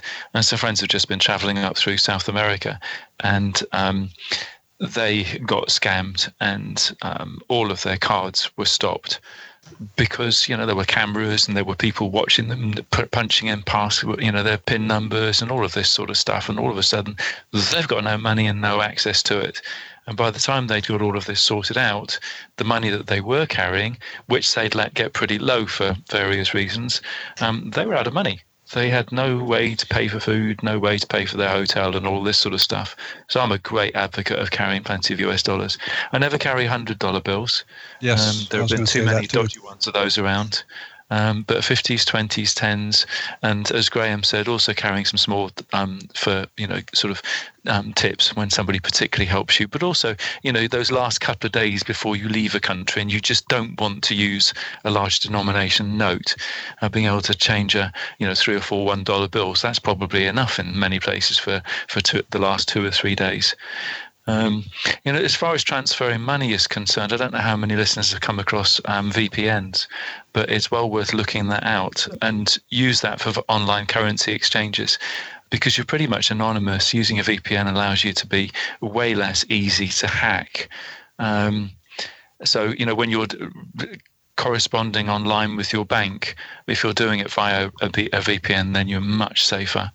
Um, and another tip is have someone else at home who has access to your account so that they can do the transfer for you using you know your home internet setup where the security is all very nice and hunky-dory and so on. Because you can just email them and say look send me 50 send me a couple of hundred. And when you are traveling if you possibly can have a really good internet security on the device that you're using um, for correspondence. And one of the things that's really important is having drop dead gorgeous passwords um, don't go with the usual, you know, one capital letter and one numeric and, and so on. Useless. Just just have several numerics and numbers in there and several capitals. And I know it makes it harder um, to remember those things, but and I'm kicking myself because I don't remember. But there is um, a website where you can register all of your passwords, and there's one password for that website, and you can go there um, and you can just see at an instant the password. So you don't have to remember the more complicated ones, but um, that just means that getting hold of your money is that much safer. And as far as using, um, doing exchanges um, in exchange offices and things like that, just don't do it solo always go with somebody else and, because you have to assume that the sharks are circling uh, with two of you, you're you're just way less vulnerable. Particularly when you're in countries where, um, for your dollar, you're going to get a suitcase um, full of local currency because you you walk in there looking innocent and you walk out of there looking well loaded. I'll never forget walking out with almost a suitcase of money in Zimbabwe when the exchange rate had just gone completely potty there. Um, man, did I feel vulnerable walking back to my my digs. No, there's yep. there's lots of tips, aren't there? As far as the passwords go, um, you can get a program for your phone. You can get different apps where you have all your passwords in one. One of the programs called One Password, which is an amazing program, syncs with your computer, so you you only ever have to remember one. And if you're gonna have a complicated password, it's much easier to remember that one complicated password for your password program, and then it stores everything else in there. And that, that's a that's a good way to do it because I think a lot of people run into the problem of not remembering their passwords on things. That's exactly yeah, what I'm talking fan. about, Jim. Thanks. Yep. There's also LastPass is another word, another program, and uh, RoboForm is a program I've been using for I don't know at least 10 years, if not 15 years, and it's got all my passwords for everything in it, and it's available online. I can access it on my phone, on a tablet, whatever, and it's very, very secure. It's very solid, very good, and it generates some amazing, horrible passwords that you couldn't begin to remember. Um, you can do 20 30 character password doesn't matter. You don't have to remember it. It takes care of it for you. So you can be very very secure. That's the great thing about using an app like that is you can give really complicated passwords you would never remember. Yeah i'm completely uncrackable so, uh, too. so firstly you have to go to that website retrieve your password and then go back to the website you were trying to access with your password yep.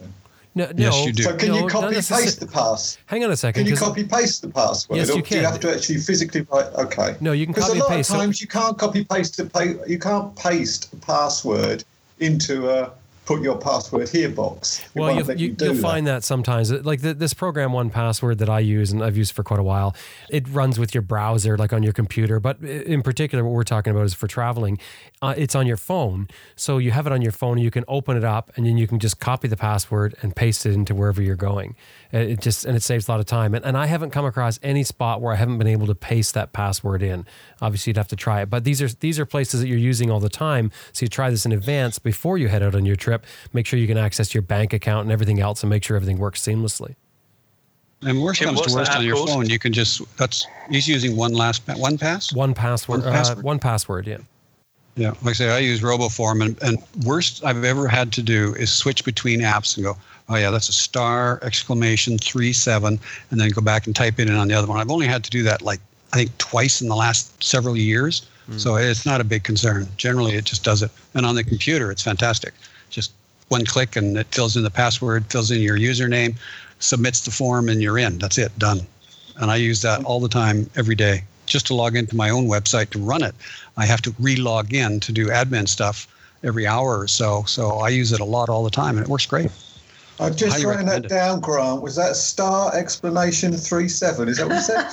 That's the first four characters of the thirty six. oh, love your work. Those are the only ones I remember. Uh, the other one is to use a VPN as well. A VPN is very useful, like Sam was saying, the virtual private network. Um, the basic um, security recommendation is if you're doing anything where you are using a password that you care about in any way, shape, or form, use a VPN. If you're traveling, whether you're going down to your local Starbucks and using the Starbucks network, you should be using a VPN on your phone or your tablet or your laptop if you're using a public Wi Fi. Always. That's just a basic automatic.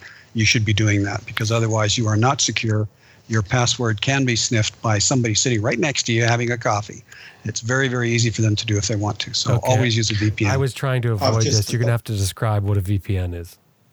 Um, it's a virtual private network, and effectively you log in via an HTTPS address to the uh, VPN. And what's happening is instead of going from your computer to the bank, you're going to the VPN through a private tunnel, which is inaccessible. It's completely encrypted and secure to the VPN server and thence to your bank. So it, it can't be hacked into.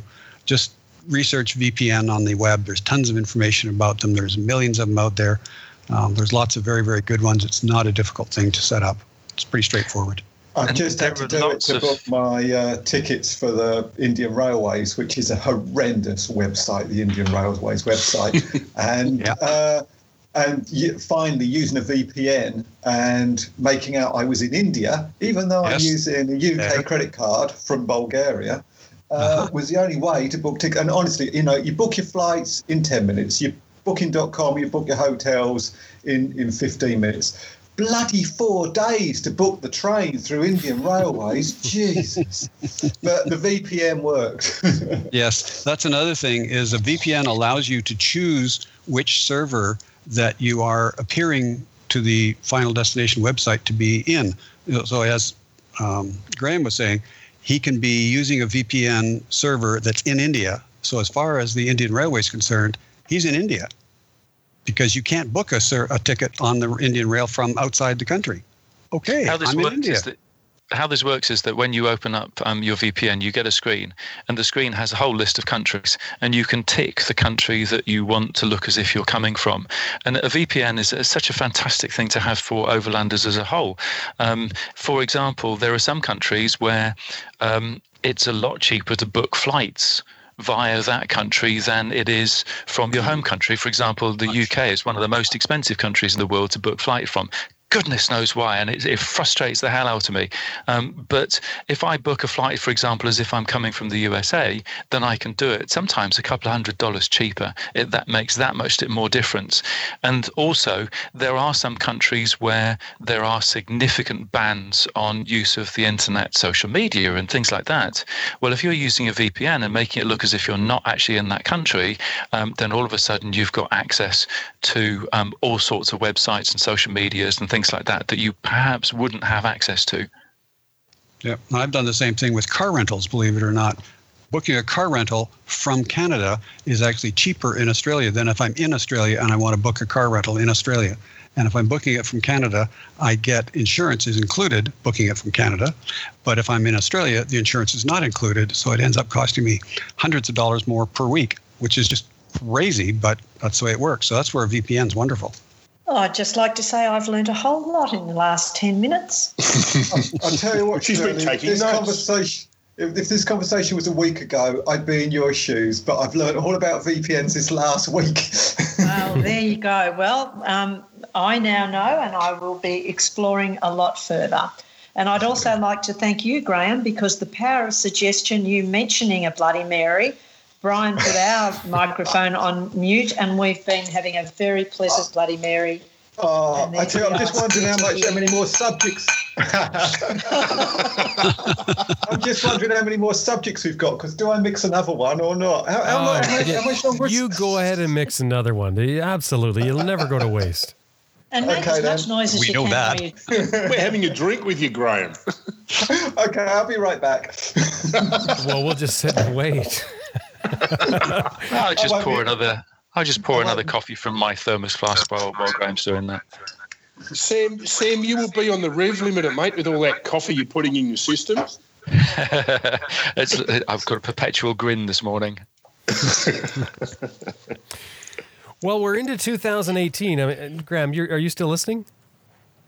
Yeah, I can hear you. Okay. Okay, well, let's have some sound effects, Graham. We want to hear those ice cubes clinking. Okay, well, no ice cubes because both. Of us okay, put a little pepper in the top. Oh, yeah, you got pepper. oh, you got pepper. Tabasco. You've got to post a picture of your bar uh, on the raw page there for on Facebook so people can see. I imagine a massive, fully functional, fully stocked bar. Oh no, that would be too tempting. Generally, I don't drink in the week, but um, you know, to do the show, I think it always enhances the show a little bit, both listening and talking. So, uh, you got the Tabasco, Graham? Yeah, done the Tabasco. Just doing it. No, I'm doing that now. now. And uh, just off to get the vodka. Um, uh, vodka. And while you're mixing your drink, Graham, I'd just like to share with you that my daughter-in-law gave me the perfect Christmas present. That's our pepper grinder in the background.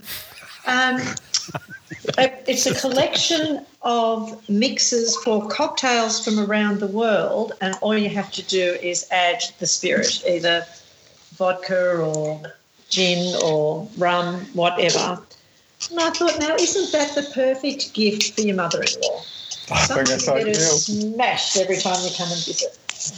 You've got a pool with shade protection. You've got unlimited uh-huh. homes in your house, or unlimited rooms in your house, and you've got an electric yeah. pepper grinder.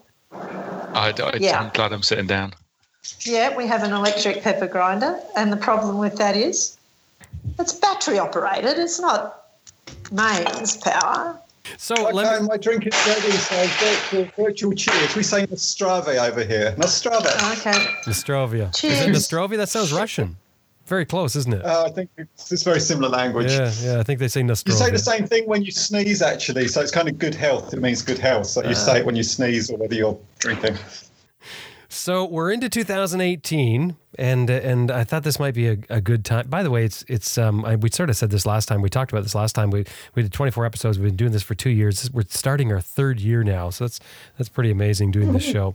Um, it, and it's 2018 January. It's it's kicking off a new year, and I know we heard Graham is, is heading off to India soon. But sort of curious what everybody's doing. What, what's on the you know what's what's on the horizon for 2018 for you guys as far as adventure goes? And don't tell me about the cat. What the cat's going to do for 2018? the cat will be at home. The cat doesn't do too much I said, adventuring. I said, don't, don't tell me what the cat's going to do.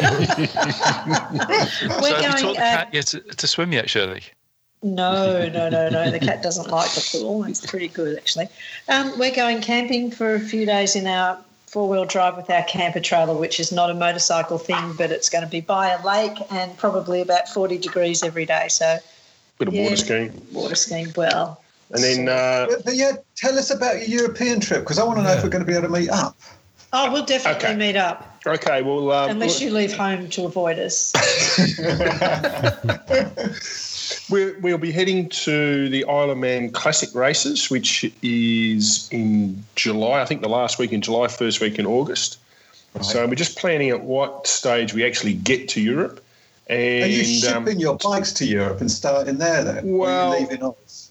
I've got a friend who might be able to get my bike over there, um, uh, but it might take some time to get it back. So I'm just tossing up whether I do that. Uh, I really want to take um, Big Red that's that's the travel bike, and she's been everywhere, and I'd love to do it again with her. But it's only a short trip. We're not going to be riding home. We'll just be in Europe for. Oh, oh a, so it's like ship it there, ride it round, ship it back. Yes, it's uh, and the duration of this journey is um, three months, four up months for negotiation. Uh, we're still. I'm, I'm, still in negotiation with. Uh, she should be obeyed. He's just poured me another Bloody Mary. I think he'll be asking more questions about this later this evening. So that's our big adventure. Um, and um, there's a thing called the Great Australian Ride, which goes across Australia. And I'm thinking of uh, going and helping um, Stuart Ball, who runs that. And it raises money for charity um, for what's known as um, the Red Nose Appeal in, in Australia, which is um, looking at SIDS deaths of young babies. So um, uh, Stuart takes uh, up to 20, I think, people across from the easternmost point in Australia to the westernmost point in Australia across the dirt. Stop clinking your glasses there, Graham. Sorry, what was that? Oh, don't not pausing microphones. Sorry. That so I might be doing that too. So that will be our adventures for the year, I think. That'd be fantastic. Stuart is such a cool guy, isn't he? I he really is, like him. Yeah, he really is fantastic. sounds like quite a ride too. Oh yeah, it's it's quite difficult across the Simpson Desert and um, across all the dirt roads in Western Australia and the Northern the Territory and the Gunbarrel Highway. They do all those those really tough roads. I've seen some of the footage. Um, I, I, hope you're going to be limbering up before you get out that. I have to get bike fit, mate. Oh, yeah, yeah, too right. more than bike fit, I think, too. Just generally fit is going to be really important for that one. Yeah, but fantastic.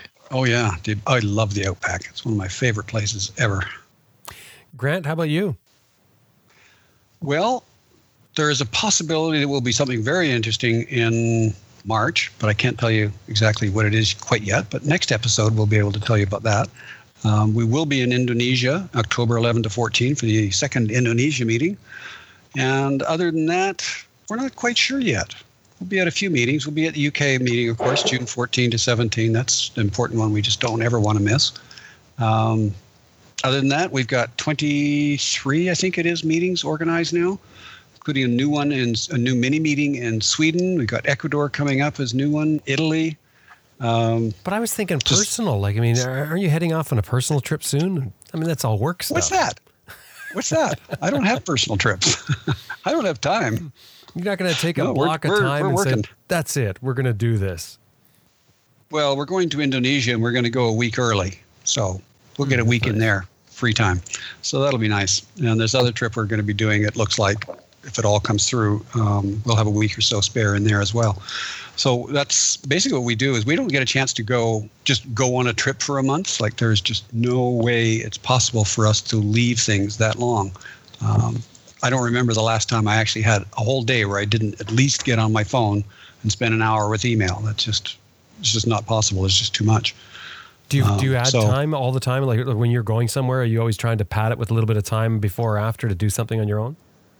Well, we make a point of getting there a few days early because otherwise we're knackered for the event. And then we're just kind of getting, okay, we're all right. And then we're tired at the end of the event because events are tiring. And then it's time to get back on a plane again. So we like to get there a few days early and just catch up a little bit, get de-jet lagged, feel better. Um, and if we can, we like to stay someplace nice. B&Bs out in the country when we're doing the UK meeting, for instance, is a really nice way to go. I know one place we're going to this year is lovely, completely isolated, middle of nowhere, beautiful garden, the whole thing. It's really nice spot. So we'll spend a few days there just getting caught up. Um, but that's about it. Yeah, we, we work entirely too much. We're working really hard to reduce that and stop doing it. But right now, we just got so much to do. It's just crazy. How about you, Sam? Yeah, Birgit and I are actually going to bunk off for um, a while this year. Um, these these last few years where I've been bouncing around doing so many shows and presentations, we haven't had the chance to do it. Um, so we're going to scoot off um, for getting on for a month um, t- uh, to Portugal. I think I've been itching to explore there. Uh, it's it's I think for for me, it's one of the virtually unsung countries of Europe as far as motorcycling is concerned, and it is becoming more explored. Um, but magnificent roads. I've seen the photographs along the coastline and through the mountains, and um, I hear stories of little villages where we're probably going to feel like we've stepped back in time and that sort of thing. And I'm really looking forward to it. Um, but um, I shall be bouncing back in, in the States as well. And one of the things that I really like about the States and doing the stuff over there is all of the magic riding that I get to do in between. So um, a bit of that's going to be happening this year too. Um, so, yeah, good stuff. I'm also going to be involved in a project, but I can't talk about that yet. Um, I don't want to look more of an idiot than I already do if, if it doesn't come off. So, um, hinting but not saying. So that's next episode, next month? Mm, there might be one or two more than that, but we'll see. Um, next month's episode, I should be um, recording with you guys from Maryland. Um, and we'll be in Washington, D.C. At, at, that time, I think. Um, so yeah, from I'm watching the weather forecast for there now, and I'm just thinking, man, that's going to be cold. Somebody said to me yesterday, um, buy pocket hand warmers and take them, and I'm just thinking, right, okay, I should be leaving from sunny but slightly chilly Devon and to and to head to um, decidedly cold Washington. But that's all right, never been before, so I'm looking forward to exploring. Um, no, but can, can, I can I do a work plug, Jim? Would that be all right? Because it is appropriate following sure, on from sure, that give comment. It a go. Okay. Uh, Birgit and I are heading over to the Timonium Motorcycle Show in Maryland, um, which is happening between the 9th and 11th of February. It's um, the east coast of USA's largest indoor motorcycle show. Um, I'm going to be presenting on stage every day alongside Steph Jevons, and Simon and Lisa Thomas to name just three of the presenters in the adventure motorcycle area. And I wanted to make a point of talking about it because the guys who run this show have been working very hard to increase the adventure motorcycling side of the show. So, yeah, it's a really buzzing event. And it's going to be a lot of fun because this is actually going to be the first time that Birgit will have been a to a show with me in the USA. And uh, she's, you know, she's really looking forward to it. So, for those people who um, think that Birgit is a figment of my imagination, well, then come along to the show and you actually get to meet her, and you get the opportunity of getting um, books signed by both of us. And there aren't a lot of books that have been signed by both of us, so they'll be keepers. Oh, and ADV Moto magazine will be there as well. So other great supporters of, of what we all do. So look out for them as well. Graham, do you have anything else you're doing this year other than India?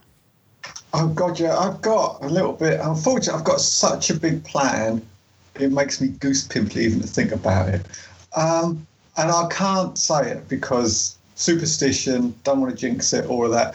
As you, some listeners may remember a little rant that I had on the last program. Uh, but you, have, you know, I didn't particularly enjoy the motorcycle live show last year, and uh, but you know you have to turn these things around and so i'm taking a different direction a very different direction i'm going to ride a horse across mongolia. No um, but what i but what i am going to do is um, I, I, can't say what i'm going to do but i've got big plans. I've got a few people who are helping me advising me very keen think it's brilliant so there's that, but I can't talk about that, so we'll just stop that subject there. What else am I doing? I have spent, I had a wonderful Christmas and New Year, deactivated my Facebook account, went in the shed, lit the log burner every day, and resurrected the original KLR. And it's funny, you know, I've had seven KLRs in my life. I still own four of them, I think. And this one, which I've ridden to Mongolia, Korea, down to Iraq, all over the place, now has a different engine in it and the characteristics have changed so much. It's a bit like like a live recording of your favorite song. You know it so well that every time you hear a different live recording of it, you can spot all the differences. I know this bike so well, but with a different engine in it, it's changed all its characteristics. Anyway, I hope I intend to ride it back to the UK in March. Uh, I need, need to come back uh, for some for some reasons, and it coincides with the Ace Cafe Overland Adventure Day, which uh, is a, a, very good social scene. So if everything comes together, I'll be riding my KLR back from Bulgaria, bringing it back to UK for the Overland Adventure thing, the Ace Cafe. And there are loads of other plans, loads of other things. A full packed year. I wish I had a calendar. I should really get one. But uh, yeah, lots of things going on. Uh, but the first one, I suppose, is India, and then riding the KLR back to UK. So yeah, I'll try and I'll, I'll, shut up now. Sorry, the Bloody Mary was a bit strong that second one. the calendar, I was going to say, you can get from Horizons Unlimited. I know they've got a. Yeah. you know, I think a couple of years ago I was offered Grant offered to send me one for free, and it never materialised. I was hoping it might materialise this year. oh, you know, it didn't materialise. Well, I sent it to Bulgaria. Probably is the problem yeah, I think you have to put my name on it as well. so we've got three of yous that are doing something that's going to be really great, but we, we can't hear what it is. So, I mean, really, it tells us nothing other than you've got something that's really great coming up. Aren't we helpful? Yep. It's going to be a really great year, almost definitely. Graham, send me your address. I'll send you a calendar. Oh, super cool, Grant. I hope you say that. we have a few left. We are running running out of the calendar. It sold really, really well this year, but uh, if you want one, there's still some available. So get in quick. Well, I guess we'll move on to plugs. It is that time on the show where we're getting to the end. So, starting with the plugs, we'll start off with Sam. I think I just did my plug, didn't I? Sort of snuck it in early. Yeah. yeah. Sorry about that. Well, yeah, I, I, wound my neck in, so I'm not going to rattle about loads and loads of things. But yeah, just that Timo, the Timonium motorcycle show um, it's going to be a buzz. And I, it's the first time that I've been to a show in the Northeast. Um, I suppose Maryland does count as northeast, doesn't it? So yeah, it's it's going to be a great opportunity to link up with um, with people from that part of the states. And talking of which, a couple of days ago, I had an email from um, a chap called Steve. He's from North Carolina, and uh, he's just full of praise for Adventure Rider Radio and Raw. And he said, um, "We'll continue to listen for, to you guys on Raw. Truly a great show. Always enjoy being able to listen into you as you all talk in inverted commas around the table." Um, and I promised that I would pass that on. So thanks, Steve. Very nice. Well, I guess we'll move over to Shirley. What do you have, Shirley? I have nothing. Um, just just uh, for everyone's information, I, I, write for a magazine called Australian Road Rider Magazine. And um, the editor of that magazine is a fellow by the name of Greg Bleak. His nickname is Snag. and uh, Snag uh, uh, goes to great lengths to bring um, test rides to the, the people out there in Australia and all that sort of stuff. And he was over in um, South Australia test riding the Aprilia uh, motorcycle, new Aprilias on a racetrack and was doing really, really, really good times, but came to grief, high sided, really hurt himself, uh, eight broken ribs, um, a punctured lung, uh, three fractures, three fractures in his pelvis, and uh, luckily he was where he was um, and was able to get assistance. So. Um, Snag is struggling, um, but we're, we're pulling together with a few mates to get the magazine out um, on time. And for everyone out there, magazines, particularly Motorcycle Men's magazines, struggle a bit, but know, they've been the staple for so long and they give you such in depth stuff and they're great toilet reading. So get out there and buy a magazine because um, I, have I've had magazines, been buying magazines since I was a little boy to to um, fuel my passion for motorcycling, and I think um, it's an art that should not die, and hopefully it never will. But we need people to support it. So please, please, please get out there and buy not just Australian Road Rider magazine, but any magazine to keep them going. Thanks. Well said, Brian. Here, here. Graham, what do you have for a plug? Uh, I don't so much have a plug as a thank you, a sigh of relief, and a request. Um, I came off of Facebook over Christmas and New Year for a couple of reasons. I wanted to get back in the real world, live in the shed, and uh, I won't go into the other reasons. But I also, well, actually, one of the reasons was it's been two and a half years since Different Natures came out. That was the last time I put my product product out for public consumption. And it's a very, very scary thing to do. If any of you have ever produced anything and put it out there, whether it's a YouTube video or anything, to actually await the reaction, whether it's a podcast or a, or whatever, is a scary thing because there is inevitably those keyboard warriors who have never done anything in their lives who will spill negativity over everything you've done because they've never had the balls to produce anything. And uh, so I was a little bit worried because I put out the audio book. And I thought, what's the reaction going to be? Are people going to like this? People going to like this? And I didn't want to know. And so that was another reason for coming off of Facebook and everything. When I came back on, the response has been phenomenal. I am so relieved that people like it and have bothered to email me, message me on Facebook, and uh, even through the crowdfunding site, they've messaged me if they didn't have any other method just to say, we love her. It's great to hear your story, your voice. I'm doing this trip. I'm in the shed. Whatever they're doing whilst they're listening. Unbeknownst to me, as the Christmas and New Year passed, people were listening to me telling my story. That's a wonderful around the world. What an incredible thing. Very humbling. Anyway, so that's the uh, thank you. That's the relief that it's been well received. So, thirdly, the request: if you did like it, even actually only if you if you didn't like it, fine. But if you did like it, could you go on to Amazon UK and leave a little review? That'd be brilliant. If you didn't like it, could you go on Amazon UK and lie? Perfectly said, Graham. Yeah. Grant, what do you have?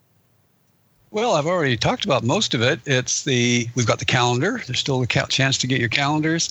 Well, we still have a few left, and the travelers meetings. There's 23 events this year, all over the world, just about everywhere. Um, I'm even talking about another one in Africa with somebody, so we'll see about that. Um, just get out to one of the meetings, have a good time, contact all the other people. It's the meetings are so inspirational. It just blows people away. We constantly get comments about I came because I was it was sounded kind of maybe interesting and I wasn't really sure, but I thought yeah check it out, and they come and they come away and say. I've got it. I'm planning a trip. I know where I'm going. I've already figured it out because I heard so many wonderful stories about all these great places I can go, and people say it's possible. And these are just ordinary people that have done it and been there and had a great time. And now I'm inspired, and that's great. That's what it's all about. So check out one of the HU Travelers meetings and come out and have a good time. Enjoy it. I think you'll find it's very different from your average motorcycle rally or uh, usual event. It's not a beer bash. It's not a let's let's get drunk as drunk as we can. Let's have uh, see how loud the bikes are and all that kind of stuff. It's a very different. Um, some people have said it. It's very adult. that was my first impression, Grant. My very yeah, first HU, I parked in the furthest away place I could because I was sleeping in the van because I was expecting all night drinking, revving bikes, screaming. I thought, oh my God, this is such a responsible and mature meeting. It's so different from the rallies I used to attend. So, yeah, you're dead right. Good. Glad to hear it because that's, that's what we're aiming for. I remember you doing that, Graham, and I tried desperately hard to find people who were going to behave badly, and I was trying to send them down in your part, your part of the camping site. But could I find No, no, I just, I just sat on my own in my van and drank myself stupid. Thinking, so you, am I the you were the guy one? doing the heavy drinking, yeah. and then revved it. well, I don't know, revving a KLR. I don't know. There's not much point to that oh, that's going to bring in the hate mail right there. oh, I know. you got to raise some controversy, right? Anyway, check out the meetings. That's basically the thing. Um, and if anybody wants to volunteer to help out at the meetings, we always need more volunteers. It's it's really these are all volunteer run. There's just Susan and myself here at head office HQ. You know, we're a giant organization, two people, um, plus some volunteers and a couple of part timers helping out on occasion on specialty stuff. But uh, the events are all volunteer run, and without the volunteers, the event can't happen. So please, if you're if you've been to a meeting before or you'd like to help out, uh, it's a great way to meet lots of people, a great way to get stuck in and become a part of the scene. Uh, volunteer, please do. We'd love to have you help out. I totally, totally agree with that, Grant. Um, when you volunteer at a, an HU group, you see what goes on behind the scenes and you just meet so many people. It's the biggest icebreaker out when you're volunteering. Um, it's, it's a brilliant, fun thing to do. It's not work, it's fun. How do they do it, Grant? Yep, I agree totally. We, I keep getting that all the time. When you go to the event, you go to register, one of the options is volunteer.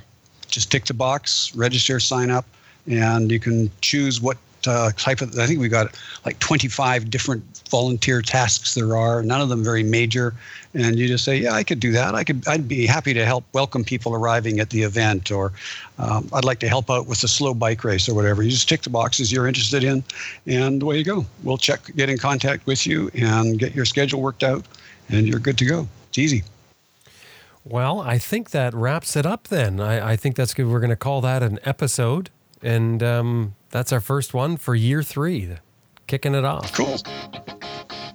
And a fine episode it is too. I thought it was a fine episode. Yes. Yeah. It's been fun. Absolutely fantastic. And uh, cheers, Graham. Cheers. Cheers, cheers. Yeah, cheers, you guys. I, cheers. I, I, need to, I really need to go and eat something. Drinking on empty stomach. I was going I'm going to get a scotch. I'm going to have a bacon sandwich. bacon sandwich. Coffee and scotch. Good on you, Sam. Yeah, absolutely. Well, yeah. De- definitely time for a scotch. Mary and a bacon sandwich. Man, what a way to start the Breakfast of champions.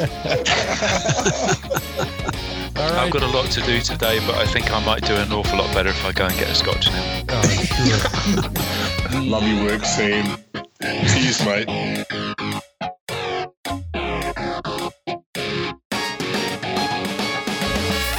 Just before we go, I'm, i just want to let you know that we have a bunch of photographs about the uh, the squat toilets we've been talking about on our website in the show notes for this episode. So drop by the website. I think you're going to be impressed with the different variations. And, and if you don't know, if you've never seen one, it's definitely worthwhile dropping by. Check out the show notes for this episode.